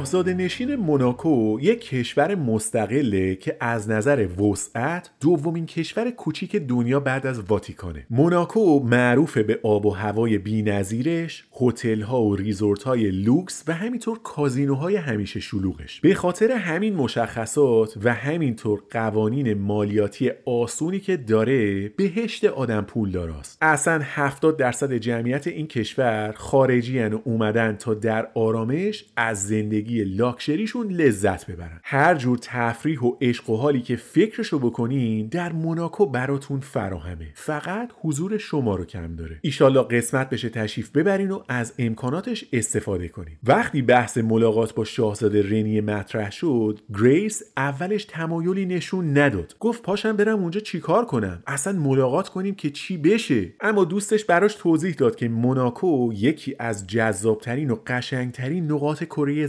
حالا که تا کن اومده فقط یه ساعت دیگه اگه وقت بذاره می‌رسه به موناکو و اونجا می‌تونه سر فرصت تو بهترین resort هایی که به عمرشم ندیده استراحت کنه و در آرامش کامل خستگی در کنه. رضایت گریس شرط لازم بود اما کافی نبود. برنامه ای که جشنواره کن براش چیده بود انقدر دقیق و پروپیمون بود که اصلا وقت خالی براش نمیموند که به موناکو فکر کنه. واسه همین یه جوری که به دوستاش بر نخوره سعی کرد با زیرکی قرار ملاقات رو بپیچونه. گفت من که خودمم دوست دارم بیام اما واقعا وقت خالی ندارم. حالا ببینیم چی میشه. چهارشنبه عصر وقتی گریس و دوستاش رسیدن کن لیموزین آماده بود تا اونا رو به هتلشون ببره. همراه راننده یه نامه خطاب به گریس نوشته شده بود و بعد از عذرخواهی از کنسل شدن یکی از برنامه‌هاش در عصر جمعه خبر می‌داد. گریس تا اومد یه بهانه دیگه برای مدیرای مجله پاریس مچ بیاره تا قرار ملاقات رو بپیچونه اونا زرنگی کردن و گفتن دیگه دست به مهره بازیه. حالا که جمعه وقتت خالی شده ما قرار رو می‌ذاریم که بریم و ساعت سه پرنس رنیه رو در قصرش ملاقات کنیم. با دفتر شاهزاده هم هماهنگ شد و قرار شد گریس کلی و پرنس رنیه در بعد از ظهر ششم می سال 1955 ساعت سه همدیگر رو در قصر محل اقامت شاهزاده ملاقات کنند.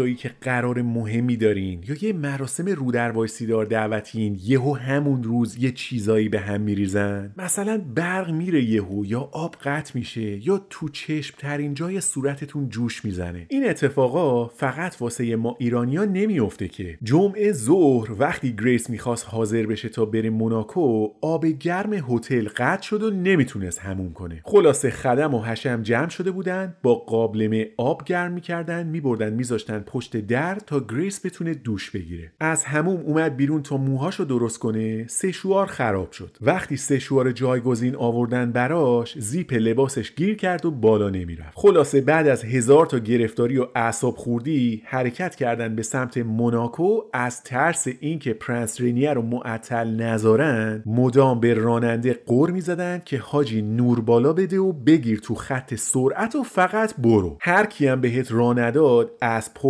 بچسبون به پلاکش خودش میترسه میره کنار و ما رد میشیم. گریس کلی یه ربع به سه بعد از ظهر طبق قرار قبلی وارد قصر موناکو شد. تیم دربار گفتن شاهزاده یه کاری داره و ممکنه چند دقیقه با تاخیر برسه. شما تشریف بیارین ما بهتون باغ قصر رو نشون بدیم. خلاصه یه 20 دقیقه تو باغ چرخ زدن اما رنیه نیومد. یه ربع 20 دقیقه نیم ساعت 40 دقیقه از ساعت سه گذشت اما از رنیه خبری نبود. حول و حوش ساعت چهار دیگه گریس زد به سیم آخر و گفت آقا این توهینه به منه. من دیگه یه دقیقه هم نمیمونم. ما رفتیم. همین که کیفشو برداشت که از در بره بیرون پرنس رنیه با عذرخواهی به خاطر تاخیرش وارد شد و دست گریس رو گرفت و به گرمی بهش خوش آمد گفت. انقدر لحنش مؤدب و دوستانه بود که گریس نتونست به خاطر تاخیر ازش انتقاد کنه. پرنس رینیه آدم خوشگذرونی بود. چون مجردم بود و یه چرخی هم همه جای دنیا زده بود دختر خوشگل تو زندگیش کم ندیده بود. اما گریس یه چیز دیگه بود. از همون برخورد اول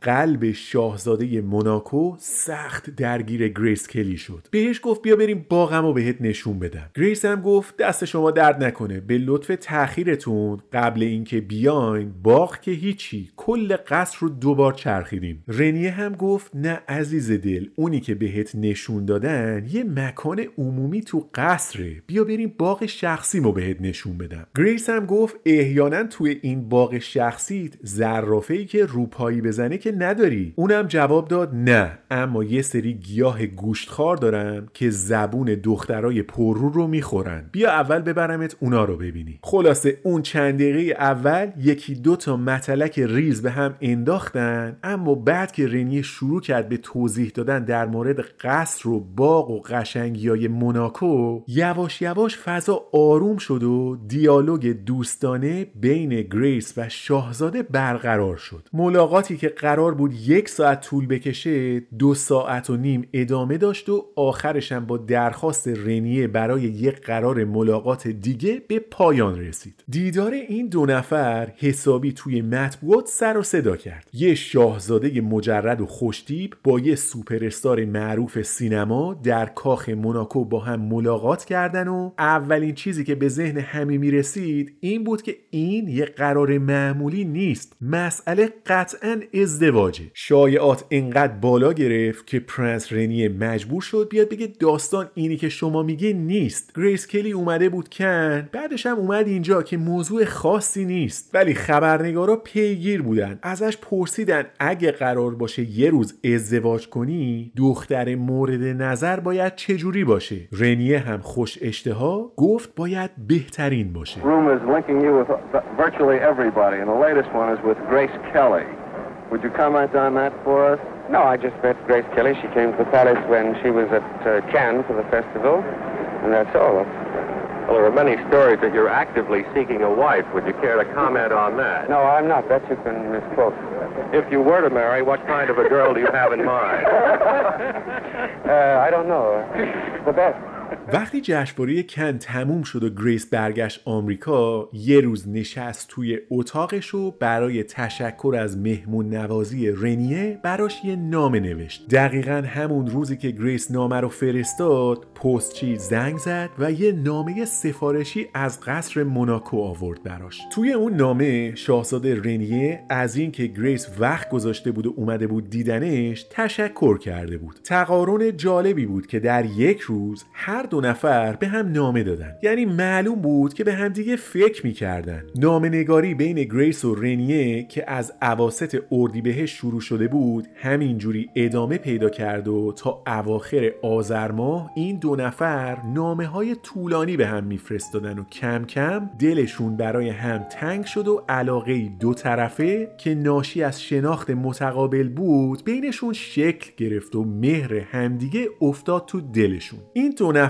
هر دوتاشون چهره های عمومی و سلبریتیایی بودن که خودشون از اینکه تو دید مردم باشن راضی نبودن. مجبور بودن به خاطر خانواده و جایگاهشون ادای آدمای مذهبی رو در بیارن. در حالی که اصلا اعتقادی به دین و مذهب و کلیسا به اون صورت نداشتن. هر دوتاشونم به قدر کافی چرخاشون رو زده بودن و دیگه متوجه بودن که قصد نفر روبروشون از ایجاد رابطه رابطه چیه؟ این شناخت از یه طرف اون برخورد دوست داشتنی دفعه اول تو قصر هم از طرف دیگه بعدم شناخت عمیقتر از طریق نامه‌نگاری ها باعث شد این دو نفر به ازدواج با همدیگه به صورت جدی فکر کنن. نزدیکای سال نو گریس از رنیه پرسید دوست داری سال تحویل و پیش ما باشی؟ من که از خدام تو بیای اینجا پیش ما. اصلا رسما دعوتت می‌کنم که شروع سال 1956 رو در کنار من و خانوادم باشی. پرنس رنیه هم از خدا خواسته دعوتش رو قبول کرد و رفت آمریکا تا پیش گریس و خونوادش کریسمس و سال نو رو با هم جشن بگیرن. ورود شاهزاده موناکو به آمریکا به قدر کافی برای خبرنگارا جالب بود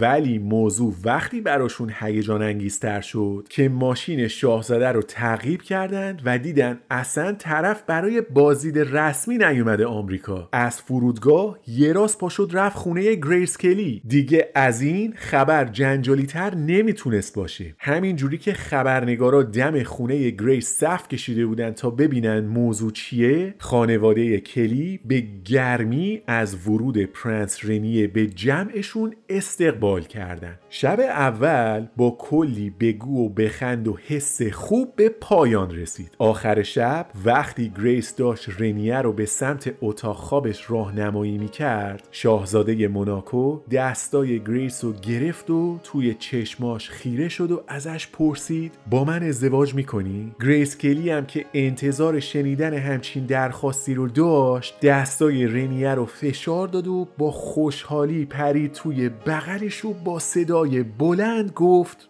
بله Look into my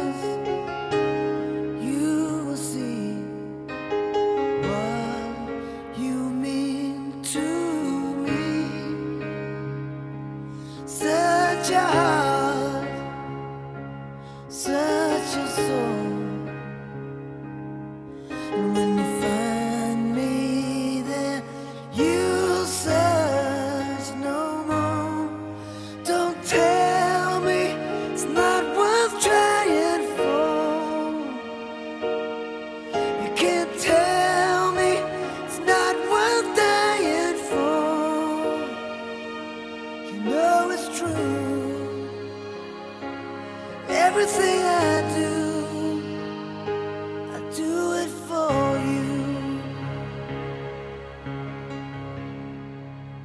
ششم ژانویه سال 1956 دفتر پرنس رنیه در موناکو با انتشار یه اطلاعیه رسما اعلام کرد که شاهزاده و گریس کلی با هم نامزد کردند. به فاصله چند ساعت بعد پدر گریس هم جلوی خبرنگارا این موضوع رو تایید کرد. دیگه همه چی رسمی شده بود و فقط مونده بود تاریخ ازدواج. یه روز بعد پرنس رنیه که هنوز توی خونه کلیا زندگی می‌کرد به خبرنگارا گفت که برگزاری یه عروسی سلطنتی کار سختیه مقدمات و لوجستیک سنگینی نیاز داره. برای همین تاریخ قطعی عروسی مشخص نیست ولی احتمالا سه تا چهار ماه آینده خواهد بود. اگه می‌خواین لباس بخرین یا وقت آرایشگاه بگیرین موناکو زیاد بزرگ نیست و از الان به فکر باشین. همینجوری که داشت جلوی حیاط خونه کلیا با خبرنگارا صحبت می‌کرد در خونه باز شد و گریس هم قدم زنان اومد پیش رنیه و کنار نامزدش وایستاد. خبرنگارا متوجه انگشتر نامزدیش شدن. پرنس رنیه برای کادوی نامزدیش یه انگشتر الماس ده و نیم قیراطی برش emerald به گریس داده بود که قیمتش چیزی نزدیک چهل میلیون دلار میشه. الماسی که روی انگشتر گریس بود انقدر برق می‌زد که اصلا نمی‌شد نادیدش گرفت. خبرنگارا از گریس در مورد فیلم بعدیش پرسیدن و اونم گفت تا آخر مارچ قرارداد داره برای بازی در فیلمی به اسم قشر مرفه و در کنار فرانک سیناترا. و بعد از اون به موناکو میره برای مراسم رسمی عروسیش. وقتی گریس داشت توی فیلم قشر مرفه یا High Society بازی می‌کرد به پیشنهاد خودش و تایید کارگردان انگشتر نامزدیش رو از دستش در نیاورد و اون چیزی که توی اون فیلم می‌بینیم همون الماس معروفه. رنیه خیلی سریع رفت موناکو که مقدمات مراسم عروسی رو فراهم کنه. گریس هم موند هالیوود تا فیلم آخرش رو بازی کنه. خوشحالی کار در سینما از یه طرف ذوق داشتن برای عروسی با رنیه از یه طرف گریس کلی در اوج خوشحالی بود. کسی که همه در موردش می‌گفتن که اصالت و وقار و رفتارش مثل ملکه ها میمونه حالا واقعا داشت پرنسس می‌شد. ستاره سینما برنده اسکار و پرنسس موناکو. دیگه تاس بخت و اقبال از این بهتر نمی‌تونه برای کسی بشینه. اوایل فوریه قصر امیرنشین موناکو با صدور اطلاعیه‌ای تاریخ رسمی مراسم ازدواج پرنس رنیه و گریس کلی رو اعلام کرد. روز 18 اپریل 1956 که میشه 29 فروردین سال 1335 انتخاب شد برای مراسم عقد و عروسی. وقتی کار فیلمبرداری قشر مرفه در آمریکا تموم شد گریس کلی هیچ ایده ای نداشت که این پایان کارش در سینما خواهد بود. داشتن عنوان سلطنتی مسئولیت هایی رو به همراه می آورد که یکیش فراموش کردن بازیگری و سینما بود. این موضوع اول برای گریس چندان روشن نبود. می‌دونست که بعد از ازدواج کار در سینما براش آسون نخواهد بود. اما اینکه مجبور بشه یا مجبورش کنن که سینما و بازیگری رو برای همیشه فراموش کنه چیزی نبود که در موردش صحبت شده باشه. اما واقعیت به همین صورت پیش رفت که قشر مرفه که در زمستان سال 1956 ساخته شد تبدیل شد به آخرین حضور گریس کلی روی پرده سینما. بازیگری که فقط توی 11 تا فیلم بازی کرده بود و با همین تعداد کم تبدیل به سوپر استار شده بود حالا به موناکو می‌رفت تا به قول آلفرد هیچکاک مهمترین نقش زندگیش رو بازی کنه. گریس کلی در اوایل اپریل 1956 به همراه خونوادش سوار کشتی معروف SS Constitution شد تا از نیویورک به موناکو بره. هزاران نفر در بندر نیویورک گریس رو بدرقه کردن. روزنامه ها هم هر روز از این وصلت هیجان انگیز می نوشتن و بهش عنوان ازدواج قرن رو داده بودن. کلی روزنامه نگار و خبرنگار از سرتاسر دنیا راهی موناکو شدن تا مراسم عروسی رو پوشش بدن. کاخ موناکو اعلام کرد که گریس کلی بعد از ازدواج با شاهزاده رنیه عنوان جدیدی خواهد داشت و از مطبوعات و شبکه های تلویزیونی خواست که همسر شاهزاده رو با لقب جدیدش خطاب کنن علیاحضرت عالی مقام پرنسس گریس موناکو. Her Serene Highness Princess Grace of Monaco. درسته که موناکو یک کشور مستقله اما چون تحت الحمایه فرانسه است امیر نشینه و پادشاهی یا kingdom محسوب نمیشه. واسه همین حاکم موناکو شاه نیست. بلکه پرنس یا شاهزاده است. به همین نسبت همسرش هم ملکه یا queen نیست و اونو پرنسس خطاب می‌کنن. روزی که گریس به موناکو رسید کل شهر تعطیل شده بود و همه مردم به اسکله اومده بودن تا ورود پرنسس جدید کشورشون رو از نزدیک تبریک بگن. استقبال بینظیری از گریس شد و ورودش به صورت زنده از شبکه های تلویزیونی مختلف پخش شد. کارتای دعوت مراسم مراسم عروسی به سران کشورهای مختلف ارسال شده بود و بیشتر از 700 مهمون ویژه شامل سران کشورها، هنرمندها و آرتیستای مطرح جهان از سرمایهدار بزرگ اوناسیس بگیر تا کری گرانت و آوا گاردنر همگی داشتن کم کم وارد موناکو می شدن. در نهایت روز موعود فرا رسید و مراسم ازدواج از صبح روز 18 اپریل 1900 1956 در هوای آفتابی و مطبوع آغاز شد. After all the fever of publicity, the acres of newsprint, the fashion notes, and the jewel robberies, the great day approaches at last when Grace Kelly of Philadelphia, USA, will become the bride of Rainier, Prince of Monaco. از هر جای جهان که فکرشو بکنین برای عروس و داماد کادو فرستاده بودن از طلا و نقره و جواهرات بگیر تا ظرف و ظروف و صنایع دستی Wedding gifts have come from all over the world. Gifts in gold and silver, jewelry and fine porcelain. Presents from kings and queens, presidents and commoners, movie magnates and millionaires. A pile of riches which look as though Aladdin had rubbed his lamp to furnish this fairy tale wedding. وقتی گریس به کلیسای مونت کارلو رسید تا تشریفات عقد برگزار بشه بیشتر از سی میلیون نفر در سراسر جهان داشتند به صورت زنده این مراسم رو تماشا می‌کردن گریس در حالی که دست پدرش رو گرفته بود برای شروع مراسم مذهبی وارد کلیسای مونت کارلو شد. On the when Grace arrives on her father's arm, past guards of honor from the visiting British, French, Italian, and American warships. A few minutes later, the bridegroom arrives. چیزی که از این مراسم در یاد و خاطره مردم باقی مونده سه تا موضوعه. اول زیبایی خود عروسه که همیشه بهش اشاره میشه. دوم حضور خیلی زیاد خبرنگاراست که نظم مراسم رو به هم ریخته بود. ولی مورد سوم که بیشتر از همه بهش اشاره میشه لباس عروسه. خانم هلن روز طراح لباس معروف آمریکایی بهترین کارش رو برای عروسی گریس کلی ارائه داد. چیزی که هنوزم الهام بخش طراحاست و عروسای معروف از اون مدل استفاده می‌کنن. مثلا خانم کیت میدلتون عروس خاندان سلطنتی انگلستان و همسر پرنس ویلیام وقتی ازدواج کرد لباسش رو با الهام از لباس گریس کلی انتخاب کرد. یه سلبریتی دیگه به اسم پاریس هیلتون هم در مراسم اسکار کپی همون مدل رو پوشید. گریس کلی وقتی برای شروع مراسم وارد کلیسای مرکزی موناکو شد جهان در حال مشاهده بود. همینطور که آهسته به سمت محراب کلیسا حرکت می کرد تاریخ هم در حال رقم خوردن بود.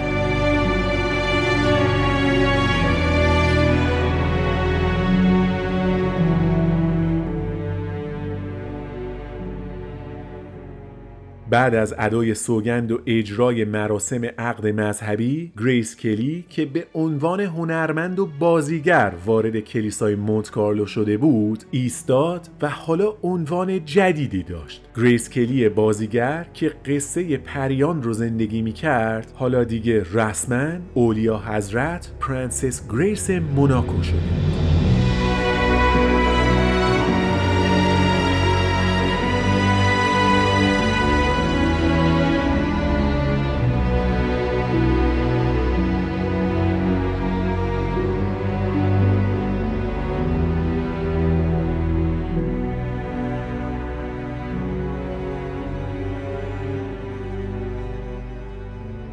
فردای روز عروسی همه مردم در سراسر دنیا داشتن از مراسمی که دیده بودن و مهمونا و لباساشون و اون همه تجمل برای هم تعریف می‌کردن. مراسم ازدواج مخصوصا برای اونایی که در موناکو حضور داشتن تجربه لذت بخشی بود. همه بلا استثنا از مراسم عروسی راضی بودن به جز یه نفر. خود گریس از اون همه بینظمی که توی مراسم عروسیش دیده بود کلافه شده بود. خبرنگارا اصلا رعایت هیچ چیز رو نکردن و مدام وسط دست و پا بودن و برای اینکه دو تا عکس بهتر بگیرن از این ور میدویدن اون ور و جلوی همدیگه میپریدن. مراسم از نظم نرمال خودش خارج شده بود و از دید گریس کلی به کابوس شباهت داشت. There was no time to sit and think about anything. I mean, things just happened and you reacted on the moment. It was kind of hard to describe the frenzy and the. It was خوب یا بد مراسم عروسی تموم شد و عروس و داماد برای هفت هفته با کشتی تفریحی خودشون رفتن به ماه اصل سراسر اروپا رو گشتن و به هر بندری که می‌رسیدن با خیل عظیم طرفداراشون مواجه می‌شدن و بعد از کلی خوشوبش با مردم به بهترین مهمونی ها دعوت می‌شدن و چند روز بعدم دوباره حرکت می‌کردن به سمت یه مقصد دیگه. چیزی که برای گریس کم کم داشت داشت روشن می‌شد مهمونی و خوشگذرونی و پارتی و رقص و اینا نبود. همه این چیزها رو به بهترین شکل ممکن در آمریکا تجربه کرده بود. مسئله این بود که کم کم داشت دستش می اومد که به عنوان پرنسس موناکو مسئولیت هایی داره که از اون چیزی که فکرشو می‌کرد بیشتره. اصلا یه دفتر کار براش درست کرده بودن در قصر موناکو که بتونه به عنوان بانوی اول به کارها رسیدگی کنه. وزرا و مشاورین شاهزاده رینیه مدام به گریس تاکید می‌کردند که امکان فعالیتش در سینما وجود نداره. در شأن پرنسس موناکو نیست که توی سینما نقشای متفاوت بازی کنه و در صحنه های عاشقانه بازیگرای مرد رو ببوسه. حتی اگه کاخ موناکو و شخص پرنس رینیه هم رضایت بدن مردم موناکو به شدت با این قضیه مخالفت می‌کنن. این فشار فراتر از توان و تحمل گریس بود. از طرف دیگه اول ازدواج بود و عشقش به رنیه باعث شد که خودش هم قبول کنه که دوران فعالیتش در سینما به پایان رسیده. گریس کلی با سینما خداحافظی کرد چون مسئولیتی رو که پذیرفته بود و جایگاهی رو که بهش تعلق داشت رو درک می‌کرد. اتفاقی تلخ که اون موقع در نظر گریس زیاد مهم به نظر نمی رسید اما بعدها مشکلات روحی و روانی عدیده ای رو براش به وجود آورد. اما خب پرنس و پرنسس علاوه بر بحثای هنری و کاری کارای مشترک دیگه ای هم داشتن که باید در زمان ماه عسلشون انجام می‌دادن شما تاریخ عروسیشون رو یادتونه دیگه؟ 18 April 1956 دقیقا 9 ماه بعد بدون حتی یه روز این ور اونور پرنسس گریس کلی فرزند اولش رو به دنیا آورد. عزیزان دل بعد از عروسی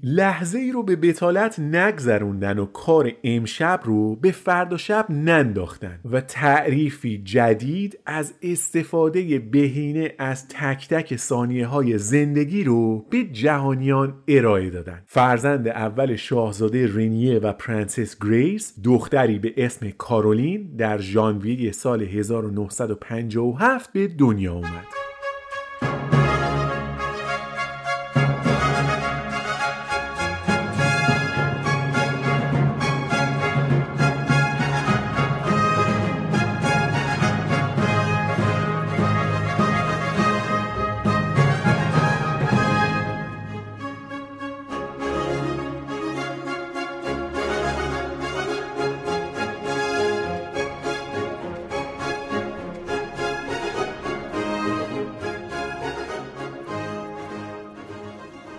زندگی در موناکو از اون چیزی که به نظر می رسید سختتر بود. مشکل اصلی این بود که گریس در کشوری فرانسه زبان زندگی می کرد و خودش یک کلمه هم زبان بلد نبود. مردم براش نامه می نوشتن اما چون نمی‌تونست بخونه چند نفر استخدام شده بودن که کار ترجمه براش بکنن. از اون بدتر این بود که تو کوچه و خیابون می اومدن پیشش و باهاش حرف می زدن و اونم نه متوجه می شد و نه می‌تونست جواب بده. این که پرنسس یک کشوری بلد نباشه به زبون مردمش صحبت کنه به راحتی پتانسیل اینو داشت که گریس رو به حاشیه ببره و رابطهش رو با مردم بالکل قطع کنه. پیشنهاد دوست و آشنا و تیم مشاور کاخ هم این بود که گریس باید هر چه زودتر فرانسه یاد بگیره. این بود که معلم خصوصی استخدام کردند و پروسه آموزش سریع زبان فرانسه برای گریس کلی آغاز شد.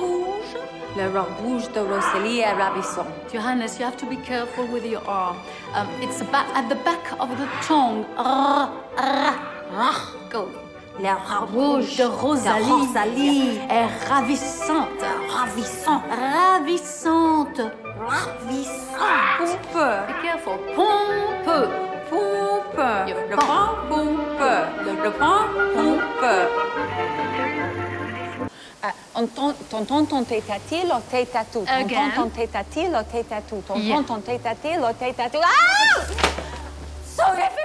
برند معروف هرمس تولید کننده کیف و کفش چرم، جواهرآلات و عطر و ادکلن و لوازم خونگی لاکشری در سال 1837 میلادی توسط یه آقایی به اسم تیری هرمس در پاریس تأسیس شد و الان که داریم صحبت می‌کنیم ارزش بازار این برند شیک و معروف به بیشتر از 200 میلیارد دلار می‌رسه. هرمس بعد از شنل و گوچی و لوی ویتون و بربری پنجمین برند لوکس و لاکچری در زمینه مد و فشنه و یکی از معروفترین محصولاتش کیف زنونه است. این شرکت در اواخر دهه سی میلادی یک کیف کوچیک زنونه تولید کرد که اون موقع زیاد به چشم نیومد و خریدار چندانی پیدا نکرد. این داستان ادامه پیدا کرد تا سه ماه بعد از عروسی گریس و رینیه. وقتی گریس بچه اولش رو باردار بود تو یکی از مراسمای رسمی برای اینکه خبرنگارا و عکاسا متوجه نشن که حامله است با دوتا دستش بند کیفش رو می‌گرفت و جلوی شکمش نگه میداشت تا کسی متوجه تغییرات و برآمدگی شکمش نشه. روزنامه نگارا از هر رفت و آمد و حرکت گریس عکس و خبر تهیه می‌کردن و همین عکسایی که از گریس و کیفش گرفتن باعث یه موفقیت خیره کننده برای شرکت تولید کننده شد. کیفی که گریس دستش می‌گرفت از برند هرمس بود و اون عکسا به سرعت در سراسر جهان منتشر شدن و درخواست ها برای اون کیف خاص به سرعت شدت گرفت. کیفی که تا قبل از این به سختی فروش می‌رفت تقاضا براش آنچنان بالا رفت که تولید کننده توانایی عرضه رو به میزانی که تقاضا براش وجود داشت از دست داد. مردم هر جا می‌رفتن دنبال کیف گریس کلی میگشتن. شرکت هرمس هم در اقدامی جالب اسم اون کیف خاص رو به Kelly bag تغییر داد. از سال 1956 به بعد Kelly bag به یکی از مهمترین محصولات شرکت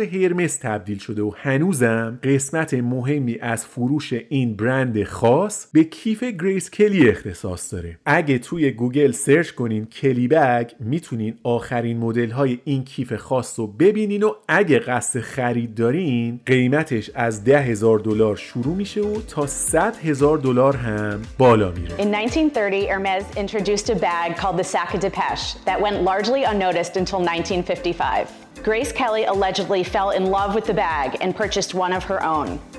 Then, one year later, Princess Grace Kelly was photographed carrying the bag in front of her stomach, seemingly hiding her previously undisclosed pregnancy. The image quickly spread across the globe, and the demand for the sac à Depeche, often referred to as the Grace Kelly bag, skyrocketed.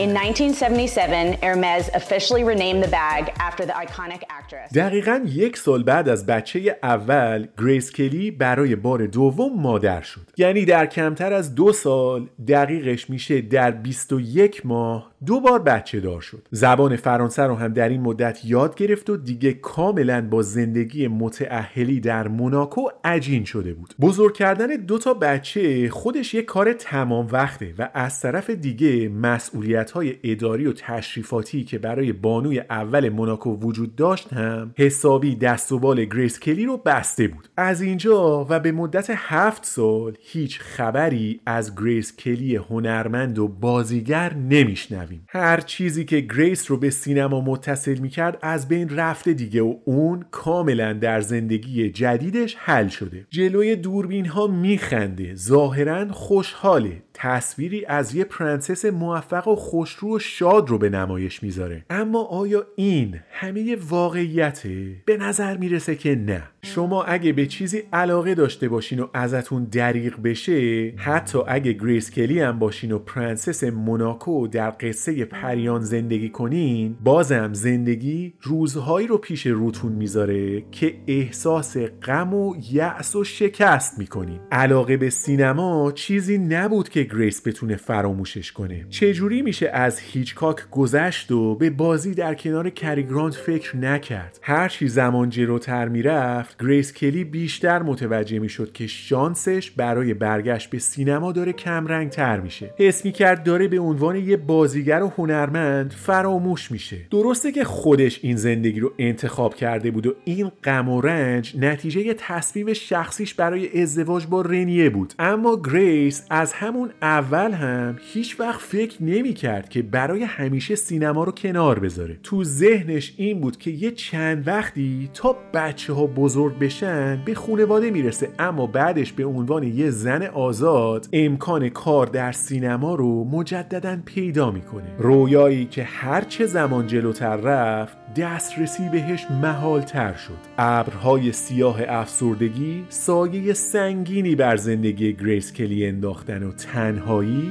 دلسردی پژمردگی و احساس شکست برای چندین سال زندگی پرنسس رو احاطه کرد.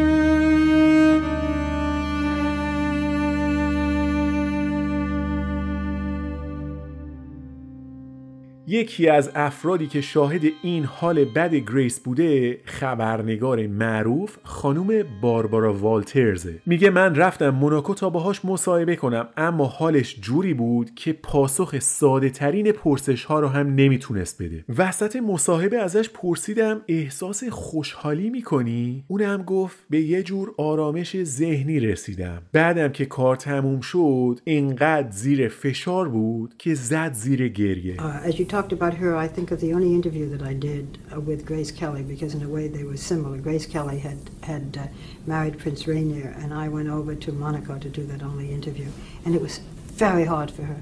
I thought my questions were benign. Every question was so difficult for her, and I remembered at the end, and I don't have much memory for interviews really. I said, "Are you happy?" And she said, "I have a certain peace of mind." And when the interview was over, I mean, she almost broke down in tears. It was so difficult. هشت سال از ازدواج گریس کلی و شاهزاده رنیه میگذشت بچه ها بزرگ شده بودن زندگی در قصر دیگه جذابیت اولیش رو از دست داده بود و رویای برگشت به سینما هم برای پرنسس به پایان رسیده بود توی این دوران روابط رنیه و گریس هم به پایین ترین سطح خودش رسیده بود موناکو با مشکل مالی مواجه شده بود و دولت وقت فرانسه هم هیچ کمکی که نمی‌کرد. هیچی مدام در امور داخلی این کشور هم دخالت می‌کرد. برای همین رنیه اکثر وقتش رو در دفتر کارش میگذروند. شاهزاده و پرنسس از هم دور شده بودن و به ندرت با هم حرف می‌زدن. گریس هم تبدیل شده بود به آدمی تنها گوشه‌گیر و افسرده که دیگه چیزی در زندگی خوشحالش نمی‌کرد. در یه مصاحبه که بعدها ازش منتشر شد در مورد این دوران گفته که من توقع شادی رو ندارم و دیگه در زندگی دنبال خوشحالی نیستم. این روزا زیاد با خودم کلنجار میرم. با خودم در صلح نیستم. تنها چیزی که می‌دونم اینه که کارهای انجام نشده زیادی دارم که اتفاقا همین موضوع باعث میشه صبح از خواب بیدار بشم و خودمو از تخت خواب بکشم بیرون و فعالیت کنم. این حال گریس فقط یه دلیل داشت. دوری از حرفه‌ای که عاشقانه دوستش داشت. اما اوضاع همیشه یه جور نمیمونه. پشت هر ناامیدی می‌تونه معجزه نجات بخش باشه. درسته که همه هالیوود گریس کلی رو یادشون رفته بود اما یه نفر بود که هنوز فراموشش نکرده بود و اون ستاره بلوندی که همیشه دنبالش بود رو فقط در گریس کلی می‌دید. آلفرد هیچکاک تنها کسی بود که حال گریس رو در این روزها درک می‌کرد. برای همین باهاش تماس گرفت و گفت دنیا منتظرت گریسی. من فیلمنامه کار بعدیمو نوشتم و تو رو برای نقش اصلی انتخاب کردم. اسم فیلم هست مارنی و تولید هم چند ماه بعد شروع میشه و دستمزدت هم یک میلیون دلاره. این بهترین نقش زندگیت خواهد بود. گریس به هیچکاک گفت یعنی اینقدر غمگین به نظر میام؟ هیچکاک هم بهش گفت غمگین نه اما خسته به نظر میای. رنیه چطوره؟ گریس هم گفت نمی‌دونم والا ما به ندرت همدیگر رو می‌بینیم هیچکاک با گفتن یه جمله گریس کلی رو به زندگی امیدوار کرد بهش گفت تو هنوزم یه آرتیستی گریسی اینو هرگز فراموش نکن Hitch! This is the part where I say cut. Marnie. Marnie. So who's the leading man? Oh, I don't know. We go into production in spring, and Universal will pay you one million dollars. It's going to be the role of a lifetime, Gracie. Do I look that unhappy? You look tired. Where's Rainier? We rarely see each other. He works a lot. You're still an artist, Gracie. Don't forget it. پیشنهاد بازی در فیلمی از هیچکاک زندگی گریس کلی رو زیر و رو کرد. حالش رو از نظر روحی و روانی چندین مرحله بهتر کرد. خوشحالی زائد الوصف سراسر وجودش رو فرا گرفته بود و لحظه شماری می‌کرد تا این خبر خوب رو به پرنس رنیه هم بده. فکر می‌کرد حالا که بچه ها بزرگ شدن و مدرسه میرن اونم توی وقت آزادی که داره می‌تونه به کاری که همیشه عاشقش بوده برگرده. گریس خوشحال بود امیدوار بود. میخندید و سرخوشانه برای خودش موسیقی میذاشت و میرقصید و حتی دیالوگای فیلمای قبلیش رو جلوی آینه با خودش تکرار می‌کرد. دوران سختی و غم رو به پایان بود و گریس کلی با تصور اینکه اسمش رو مجدد روی سردر سینماها ببینه در پوست خودش نمی گنجید و به اون لحظه بی نظیر فکر می‌کرد. مقدمات ساخت فیلم مارنی در فضایی کاملا محرمانه در جریان بود و گریس کلی روی زمین که نه از خوشحالی در آسمان بود.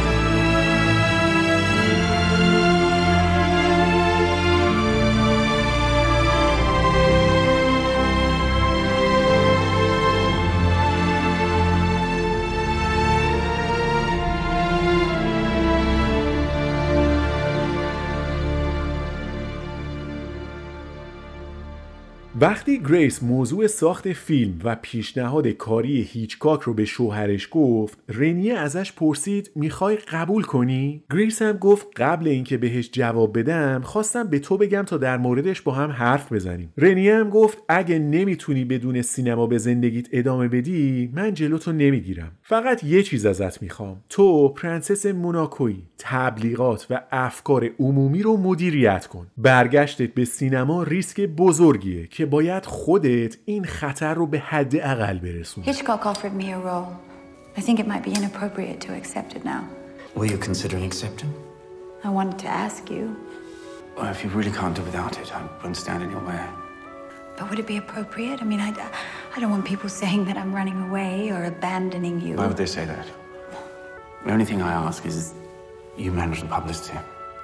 Really? It's a risk, but take it if you must.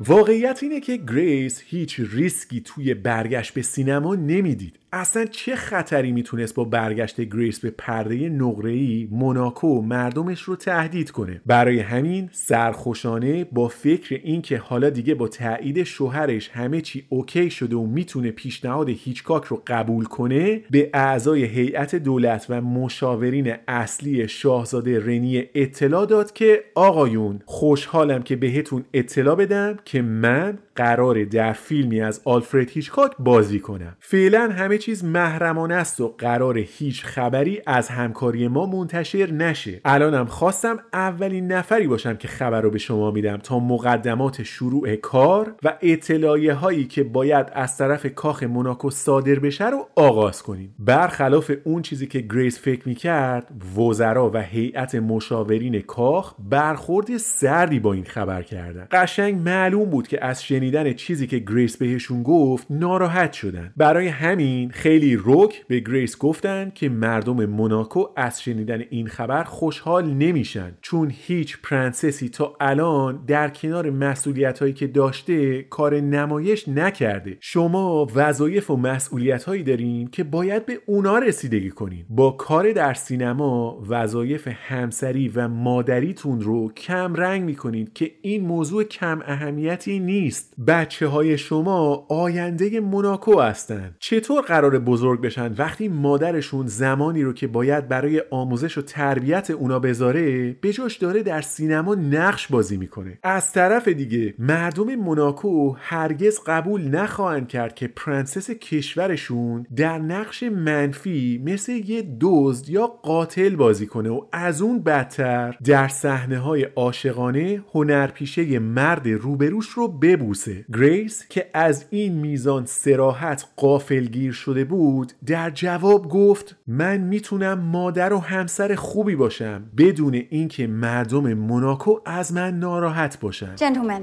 I have wonderful news. I am going to make a film for Mr. Alfred Hitchcock. No princess of Monaco has ever taken to the stage before. What about your duties, Mom? So I don't know how I can present this in a way that won't cause outrage. Monsieur Cornet, I can be a mother and a wife and, and, and hold down two jobs without the people getting too upset, can't I? What about the prince? What about the prince? The prince is very supportive. As the Minister of the Interior, it is my duty to protest. What if the studio wants to publicize it? It'll cause unrest. They will not publish until the palace publishes. علیرغم نظر منفی هیئت دولت در موناکو گریس تصمیم خودش رو گرفته بود و چون تایید همسرش رو هم داشت می‌خواست که به پیشنهاد هیچکاک پاسخ مثبت بده توافق شد که همه چیز محرمانه بمونه و قرار این شد که کمپانی یونیورسال و کاخ موناکو هیچ خبری مبنی بر برگشت گریس به سینما منتشر نکنن یه روز که گریس برای افتتاح یه سالن اپرا به مرکز شهر رفته بود وسط بگو و بخند و سوال و جواب با خبرنگارا یکیشون وسط جمعیت از گریس پرسید راسته که قراره تو فیلمی از آلفرد هیچکاک بازی کنی؟ خبری که قرار بود محرمانه بمونه به بیرون درز کرده بود و گریس که توقع شنیدن همچین سوالی رو نداشت رنگ از صورتش پرید و مات و مبهوت نمی‌دونست که چی بگه. تنها جوابی که تو اون لحظه به ذهنش رسید این بود که موضوع رو از اساس تکذیب کنه When will you start on Marnie, Your Highness? I'm sorry? Look Magazine. We received a copy of your press release this morning from Universal Pictures. Princess Grace has accepted to appear during her summer vacation in the motion picture Marnie, to be made by Mr. Alfred Hitchcock and shot in the United States. Are you going back to Hollywood, Your Highness? No. No. Hollywood rocked, and the world as well, as Academy Award winning actress Grace Kelly has been announced to star in Alfred Hitchcock's new picture, Marnie. Fans of the silver screen are sure to be delighted, گریس با عصبانیت به کاخ برگشت و تقریبا مطمئن بود که درز خبر کار کمپانی یونیورسال در آمریکاست تا بتونن یه موج تبلیغاتی ایجاد کنن و اینجوری فروش فیلم رو چندین برابر کنن. تلفن رو برداشت و زنگ زد به هیچکاک که این چه وضعیه؟ چرا خبر به مطبوعات رسیده؟ مگه قرار نبود چیزی به کسی نگیم تا من شرایط رو مهیا کنم؟ هیچکاک هم گفت گریس کار یونیورسال نیست. خبر از داخل قصر به بیرون درز کرده. این کار نزدیکای شوهرته. اونا نمی‌خوان تو به سینما برگردی. واسه همین خبر رو منتشر کردن. هر اتفاقی بیفته واسه من مهم نیست گریس. دنیا می‌خواد تو رو روی پرده سینما ببینه و من حاضرم صبر کنم. Grace, Hitch, the studio said they would wait. They- the press release came from the palace. Are you sure? Yes, It's going to be tricky now. I- I'll need some more time. Can you wait? of course, darling. The world needs Grace Kelly back on the big screen now. Hitch, thank you.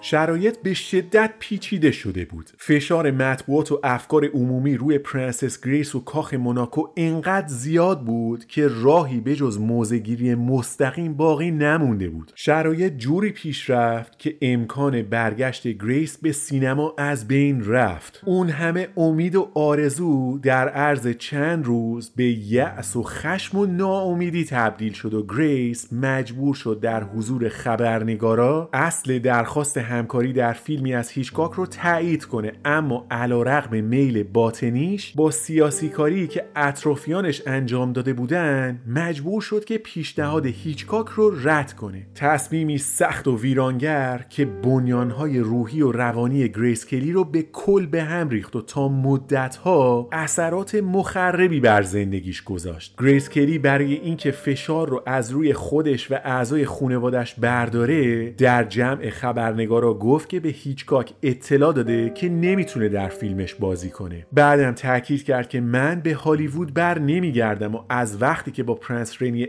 ازدواج کردم سینما و بازیگری رو پشت سر گذاشتم و هنوزم روی تصمیمم هستم الانم تمرکزم روی خانواده و فعالیت های بشر دوستانه I spoke to Mr. Alfred Hitchcock a few days ago and I informed him of my decision. I will not be returning to Hollywood. I left Grace Kelly behind when I married Prince Rainier, and that has not changed. Now, I will hopefully be focusing on my family and my humanitarian work. بعد از این جلسه مطبوعاتی گریس شخصا به هیچکاک زنگ زد و از اینکه نتونسته پیشنهادش رو قبول کنه شخصا عذرخواهی کرد Hitch, it's me. Did I wake you? No. I've reached my decision. I've I've thought about it and you'll have to find somebody else to do the role. Is everything all right, Gracie? Yes. Yes, everything's fine. I'm sorry. And good luck. Thank you, Hitch.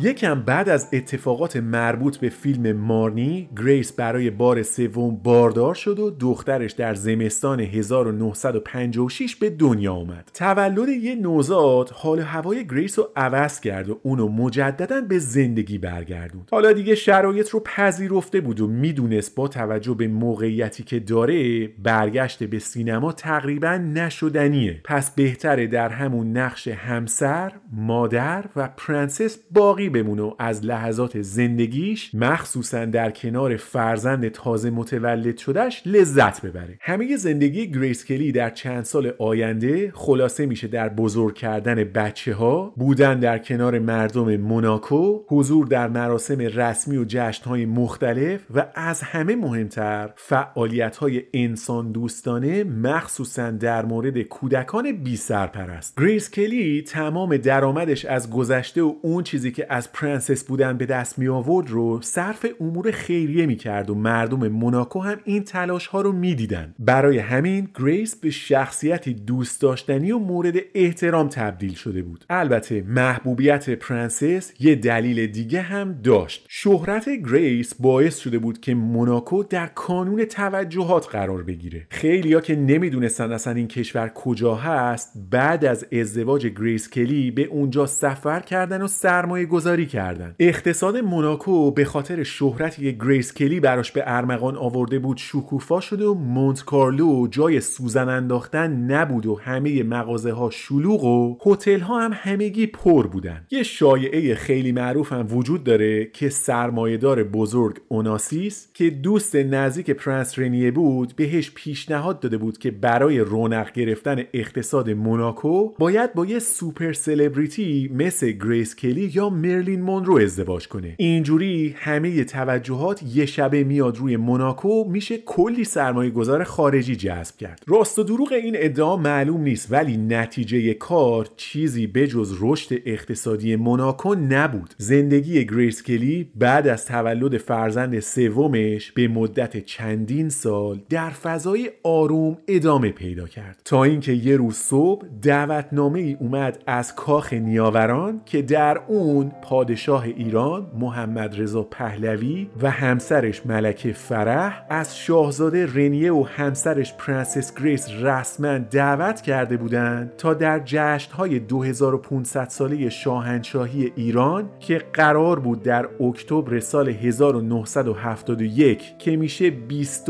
تا 24 مهر ماه سال 1350 در تخت جمشید شرکت کنند. وقتی قرار 2500 سال سال تاریخ مدون شاهنشاهی در ایران جشن گرفته بشه و شما هم مستقیم از طرف پادشاه و ملکه ایران دعوت شدین به همچین درخواستی نمیشه پاسخ مثبت نداد. رنیه و گریس چمدوناشون رو بستن و در رأس یک هیئت عالی رتبه برای شرکت در جشنهای بنیانگذاری شاهنشاهی ایران در پاییز سال 1350 راهی ایران شدند. ای ایران ای مرز پرگوهر ای خاکت سرچشمه هنر دور از تو اندیشه بدان پاینده مانی تو جاودان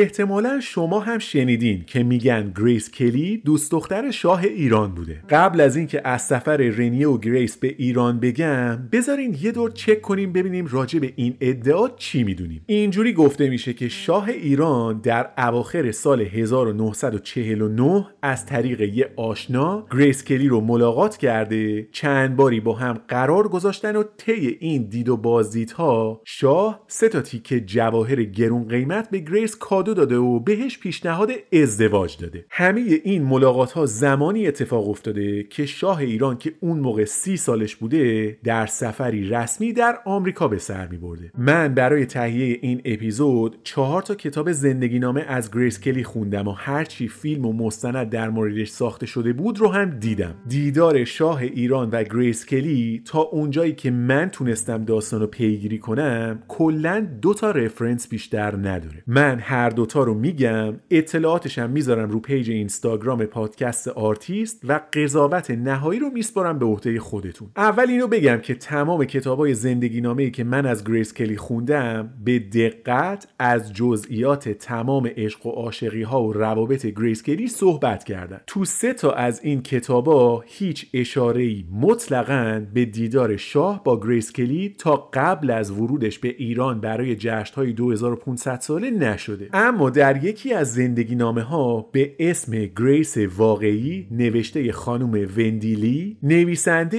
یه نقل قول آورده از یکی از دوستای نزدیک گریس به اسم خانم ماری فریزبی رامبو. این دوست دوران کودکی گریس کلی برای نویسنده تعریف کرده که در اواخر سال 1949 وقتی که شاه ایران برای یه دیدار رسمی در آمریکا بود با گریس کلی که اون موقع 20 سالش بوده آشنا شده و این دو نفر مجموعاً 6 بار همدیگر رو دیدن. محمد رضا شاه ضمن ابراز علاقه به گریس کلی سه تا تیکه جواهر گرون قیمت از برند معروف ون کلیف اند آرپلز به گریس کادو میده و ازش درخواست ازدواج می‌کنه. یه گردنبند الماس و یاقوت یه دستبند طلا که روش الماس و مروارید کار شده بود و یه جعبه طلای لوازم که روی اونم 32 عدد الماس گرون قیمت بوده. گریس بعد از دریافت این جواهرات زنگ می‌زنه به همسایش که پاشو بیا خونه من ببین چیا کادو گرفتم. همسایش هم وقتی میاد و جواهرات رو می‌بینه از دیدن اون همه زیبایی و درخشش زبونش بند میاد. نویسنده میگه که گریس تاکید کرده که جوابش به درخواست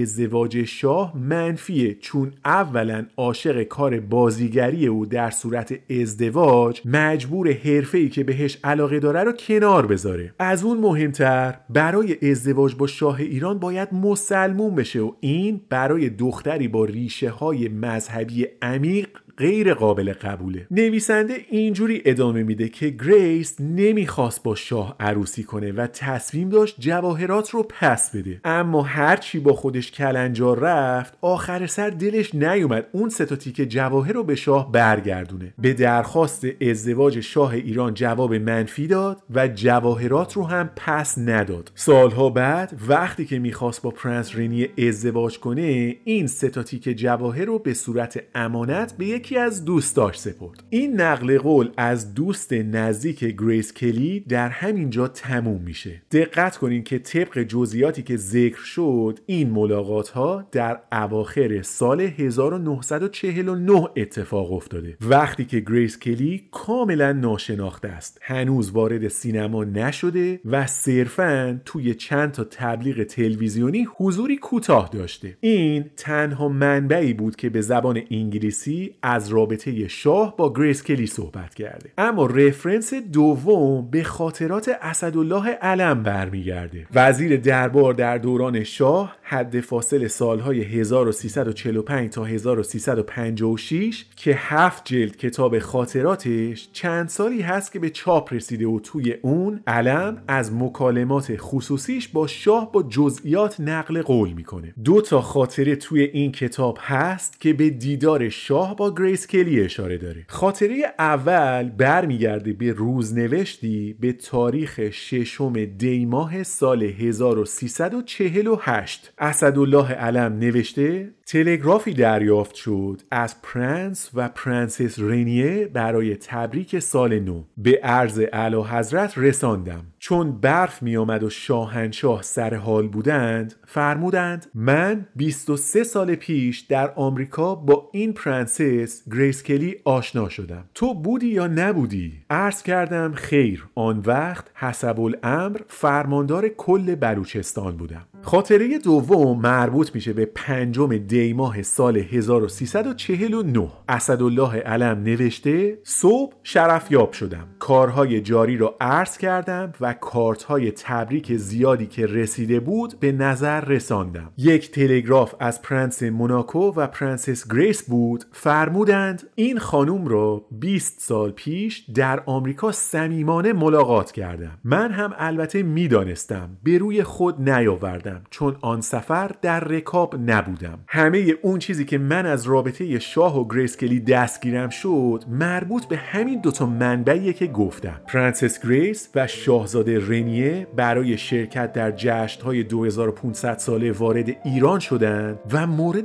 استقبال پادشاه قرار گرفتند. در این روز بزرگ تاریخ ایران از تخت جمشید زادگاه شاهنشاهی کهنسال ایرانی در حضور سران عالی قدر کشورهای جهان که برای شرکت در بزرگداشت ملی ایران در اینجا گرد آمده اند در حضور سایر میهمانان والا مقام در حضور نمایندگان برجسته دانش و فرهنگ جهان و مذاهب مختلف دنیا در حضور فرستادگان شایسته مراکز خبری و مطبوعاتی عالم و در برابر مردم بیشماری که در این لحظه در سراسر ایران و در نقاط مختلف گیتی شاهد مراسم 2500 مین سال بنیانگذاری شاهنشاهی ایران هستند به نام شاهنشاه ایران به تاریخ پر افتخار ایران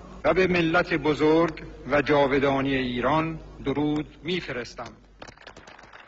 مهمون های ویژه و سران کشورها به نوبت مورد استقبال قرار گرفتن و بعد به ترتیب به جایگاهی که براشون در محوطه تخت جمشید در نظر گرفته شده بود راهنمایی شدن. گریس و رنیه برای اولین بار بود که تخت جمشید رو از نزدیک می‌دیدن. بعد از اینکه در صندلیشون مستقر شدن رژه ارتش ایران در دوره های مختلف تاریخی شروع شد و درفش کاویانی در مقابل صف سربازان به احتضاز در اومد. در پایان مراسم اون روز گریس و رنیه به کمک ترجمه همزمان به سخنرانی معروف شاه ایران گوش دادند. کوروش شاه ایران زمین.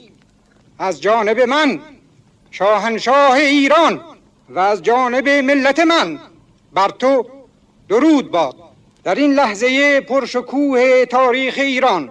من و همه ایرانیان همه فرزندان این شاهنشاهی کهن که 2500 سال پیش به دست تو بنیاد نهاده شد در برابر آرامگاه تو سر ستایش فرود می آوریم کوروش ما امروز در برابر آرامگاه ابدی تو گرد آمده ایم تا به تو بگوییم آسوده بخواب زیرا که ما بیداریم. یک ماه بعد از برگشت از سفر ایران چهار تا آدم معروف که قرار بود به یه مسافرت کوتاه برن همگی با هم داخل یه ماشین نشسته بودن و گپ می‌زدن. الیزابت تیلور و شوهرش ریچارد برتون به همراه شاهزاده رنیه و پرنسس گریس. ریچارد برتون قسمتی از مکالمات داخل ماشین رو در کتاب خاطراتش آورده. میگه در اواخر سال 1971 یعنی وقتی که گریس و رنیه از سفر ایران برگشته بودن برای یه مسافرت کوتاه ما چهار نفر با هم تو یه ماشین بودیم که حرف از جشنهای 2500 ساله ایران شد و گریس با جزئیات از تمام اتفاقات اون جشن برامون تعریف کرد. اصلا ما حرفی یا انتقادی از شاه نکرده بودیم اما گریس با حرارت دفاع جانانه ای از شاه و مردم ایران کرد. بعدم گفت که ایرانیا خیلی مورد احترام من هستن و از حکمرانی شاه و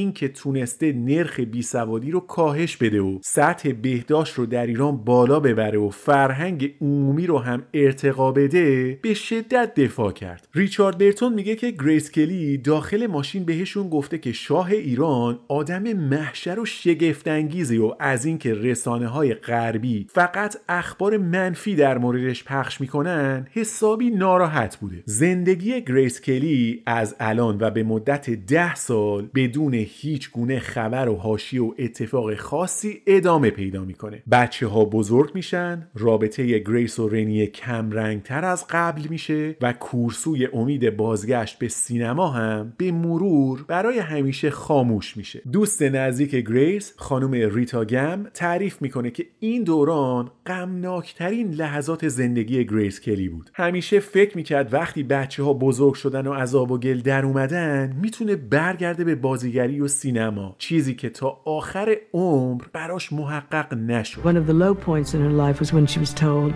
that she could not make Marnie for, for Hitchcock. She had expected to be able, after her children were born, to go back to making films. That was one of her real loves. اوایل سپتامبر سال 1982 موقعیتی پیش اومد تا گریس و رنیه و سه تا بچه ها برای تعطیلات برن به ویلاشون در خارج از موناکو فرصتی که با بزرگ شدن بچه ها و مشغله های کاری رنیه به ندرت پیش می اومد. خانواده چند روزی رو کنار هم بودن و حسابی گفتن و خندیدن. توی این چند روز همه چی نسبتا آروم بود اما گریس هر شب سردردهای میگرنی شدیدی می‌گرفت که مجبورش می‌کرد با قرص بخوابه. داشتن سردرد اتفاق عجیبی نیست که دکتر لازم داشته باشه. واسه همین گریس بجز رنیه این موضوع رو به کسی نگفت و خودشونم به خیال اینکه موضوع مهمی نیست بهش اهمیت ندادن. روز 13 سپتامبر 1982 صبح دعوای سختی شد بین گریس و دختر بزرگش کارولین. موضوع طبق معمول سر دوست پسر کارولین بود اما الان مسئله جدی تر شده بود چون کارولین به خونواده اعلام کرد که این دفعه که برگرده پاریس نه تنها میره خونه پسر زندگی کنه بلکه چه مامان و باباش راضی باشن چه نباشن می‌خواد با پسر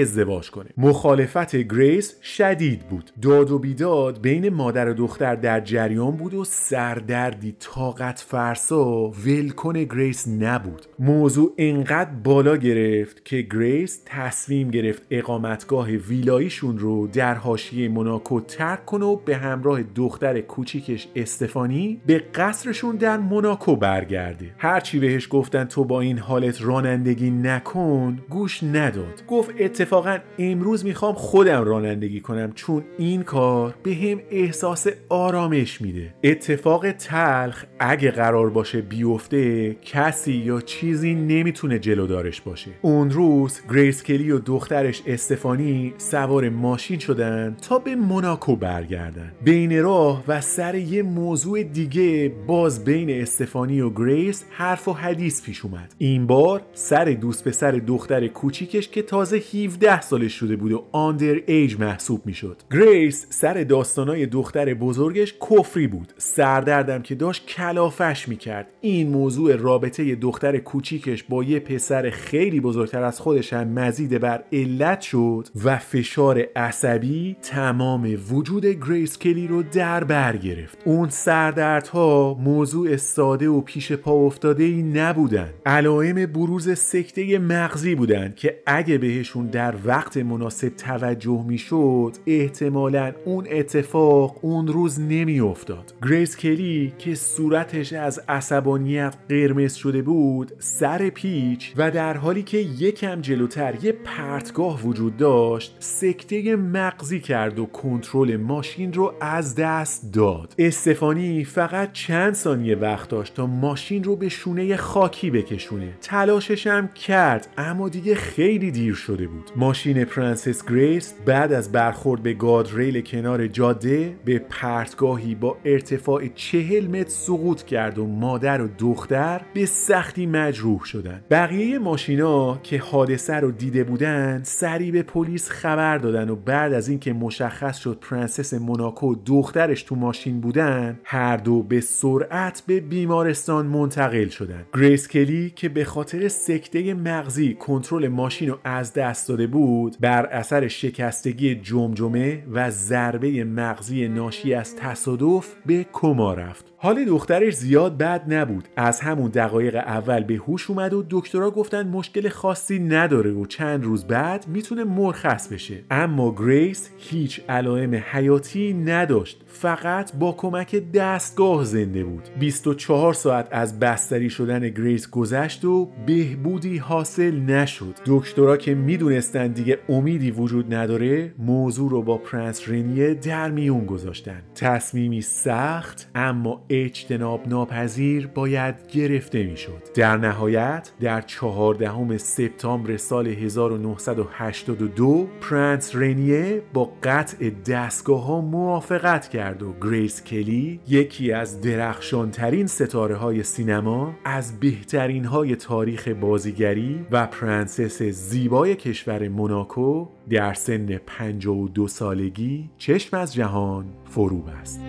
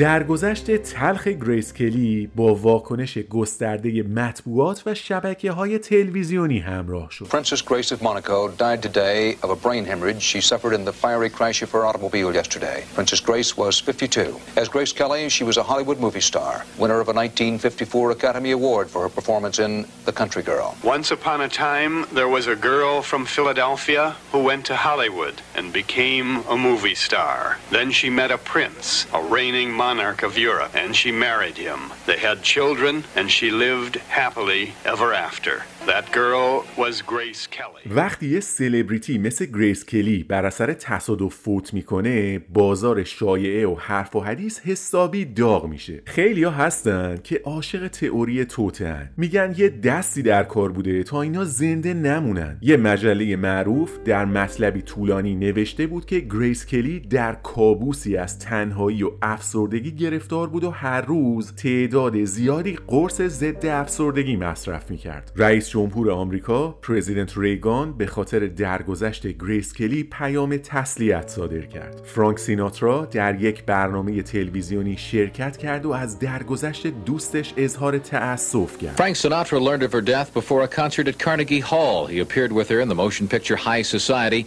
He called Princess Grace a wonderful woman who was a princess really from the moment she was born.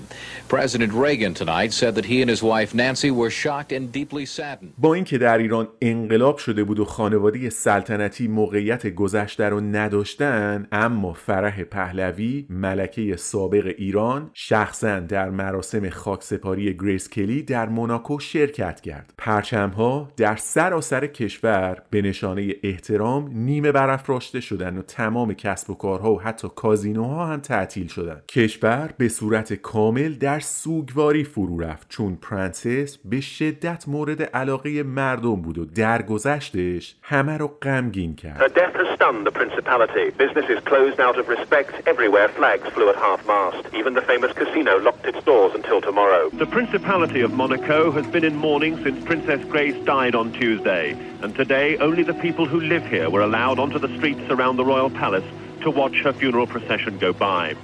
It was a morning of intense emotion. The princess was an enormously popular figure.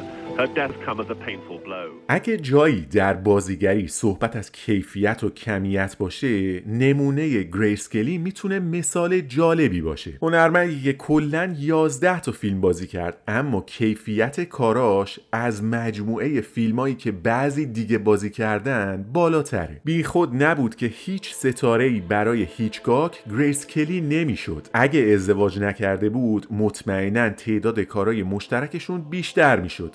دلیلش هم این بود که گریس دقیقا همونی بود که هیچکاک می‌خواست. ستاره بلوند و زیبا اما سرد. بازیگری که می‌تونه مخاطب رو با زیباییش گمراه کنه اما در لحظه مناسب کار پلیدی ازش سر می‌زنه. گفته شده بعد از اینکه هیچکاک گریس رو از دست داد هر هنرپیشه جدیدی رو که پیدا می‌کرد به بقیه می‌گفت اینو می‌بینین من از این یک گریس کلی دیگه می‌سازم. مدام هنرپیشه هاش رو با گریس مقایسه می‌کرد. اما خب همون سه تا فیلمی که با هم کار کردن مخصوصا پنجره پشتی برای همیشه در خاطر سینما دوستان باقی میمونه. تو زبان انگلیسی اگه بخوان بالاترین حد زیبایی رو در یک کلمه توصیف کنن چیزی که توش هم قشنگی باشه هم شکوه هم متانت هم وقار و آراستگی براش کلمه grace و صفت graceful رو استفاده می‌کنن. حالا که به پایان این قسمت نزدیک میشیم بذارین بررسی کنیم که همکارای معروفش در موردش چی گفتن. از گریس کلی چی تو ذهنشون مونده و چه چیزی اونو براشون متمایز از دیگر هنرمندان کرده؟ استاد بازیگری جیمز استیوارت در مورد گریس گفته که اون آهسته و پیوسته در طول مسیر پیشرفت کرد و هیچ چیز براش غیر ممکن نبود. به همون اندازه که بازیگر درجه یکی بود پرنسس خوبی هم بود. حتی بهتر. She took everything so much in her stride. Nothing, nothing seemed to be too much for her. خانم کیتی جورادو بازیگر مکزیکی فیلم داستان نیمروز میگه هر کی گریس رو اون اوایل می‌دید به نظرش آدم ضعیف الجثه و ریزه میزه ای میومد. اما در واقع شجاعتی درونی داشت. می‌دونست که چی می‌خواد و بهشم رسید. گریس کلی شجاعترین بازیگری بود که در عمرم For دیدم Grace Kelly was uh, her first uh, big break, and for me was my first uh, American picture making here in Hollywood. I was uh, two years old. Uh, she was. Uh, there was something um, so different between Grace and I, but I could see a, a girl with a lot of dignity and a lot of character because she wants to be a somebody in movies, and she worked very hard in that picture. She looked um, weak, very tiny, but she was very strong person. I believe that she was one of the strongest uh, movie star I worked with. She knew what uh, what she wants, and uh, she did it. لوی جوردان که در فیلم قو با گریس همبازی بود میگه هیچکاک در مورد گریس کلی گفته بود که اون مثل کوهیه که روی قلش برف نشسته اما زیرش آتش فشانه اینی که می‌خوام بگم کلیشه است اما یه جور اشرافیت در ذاتش بود انگار واقعا از درون پرنسس بود Alfred Hitchcock used to say about Grace Kelly, with his usual wit, that her apparent frigidity was like a mountain covered with snow, but that the mountain was a volcano. There was an innate uh, aristocracy, elegance about her, not only in comportment and manners, but also in, in thinking, in being. It has been a cliche to say that uh, Grace Kelly looked like a princess, but she did. آلفرد هیچکاک گفته که گریس کلی یه جور ظرافت سکسی داره که اونو برای من جذاب می‌کنه. ممکنه حرفی که می‌زنم مرموز یا معمایی به نظر بیاد اما حضور گریس به عنوان بازیگر جذابیت یه کار معمولی و متوسط رو ارتقا میده. فقط نکته کلیدی اینه که اول این موضوع رو کشف کنین و بعد بتونین این قابلیت گریس رو آشکار کنین. Of her sex appeals to me. Now, that sounds rather enigmatic, but I think that Grace, as a motion picture performer, conveyed much more sex than the average sex pot. With Grace, you've got to find it out. You've got to discover. پنج ماه قبل از اینکه گریس تصادف کنه و جونش رو از دست بده یه خبرنگاری نشست و باهاش مصاحبه ای طولانی کرد. از همه چیز گفتن و شنیدن اما سوال آخر اون خبرنگار چیزی بود که تا اون موقع از گریس پرسیده نشده بود. یعنی چون هنوز جوون بود کسی فکر نمی‌کرد که میشه از گریس کلی هم این سوال رو پرسید. خبرنگار خودشم معذب بود. در نهایت از پرنسس پرسید می‌دونم که هنوز جوونی اما خیلی دورتر از الان وقتی که مرگ سراغت اومد و دیگه در این جهان نبودی دوست داری مردم چطوری ازت یاد کنن؟ وقتی گریس به این سوال پاسخ می‌داد هیچ کس فکرش رو نمی‌کرد که این آخرین مصاحبهش باشه و جوابی که میده برای همیشه ازش به یادگار بمونه. این قسمت رو با پاسخ گریس به این سوال به پایان می‌برم. گفت دوست دارم به عنوان انسانی ازم یاد بشه که سعی کرد کار کارش رو درست انجام بده. درک می‌کرد و مهربون بود. در سینما فکر نمی کنم کار خاصی کرده باشم که منو به نسبت سایر همکارام متمایز کرده باشه. به اون مرحله از مهارت و تکامل نرسیدم که بعدها در تاریخ سینما ازم یاد کنن. اما دوست دارم در آینده به عنوان یه انسان خوب ازم یاد کنن. کسی که اهمیت میده I know that it's much too early in your life to ask you this question. How are you, how are you going to want to be remembered? Well, I would like to be remembered as trying to uh, do my job well, of being understanding and kind. I don't feel as though I achieved enough in my career to uh, to stand out more than many other people. I was very lucky in my career and I loved it. And uh, but I don't think I was accomplished enough as an actor to be remembered for that particularly. No, I'd like to be remembered as a as a decent human being, a caring one.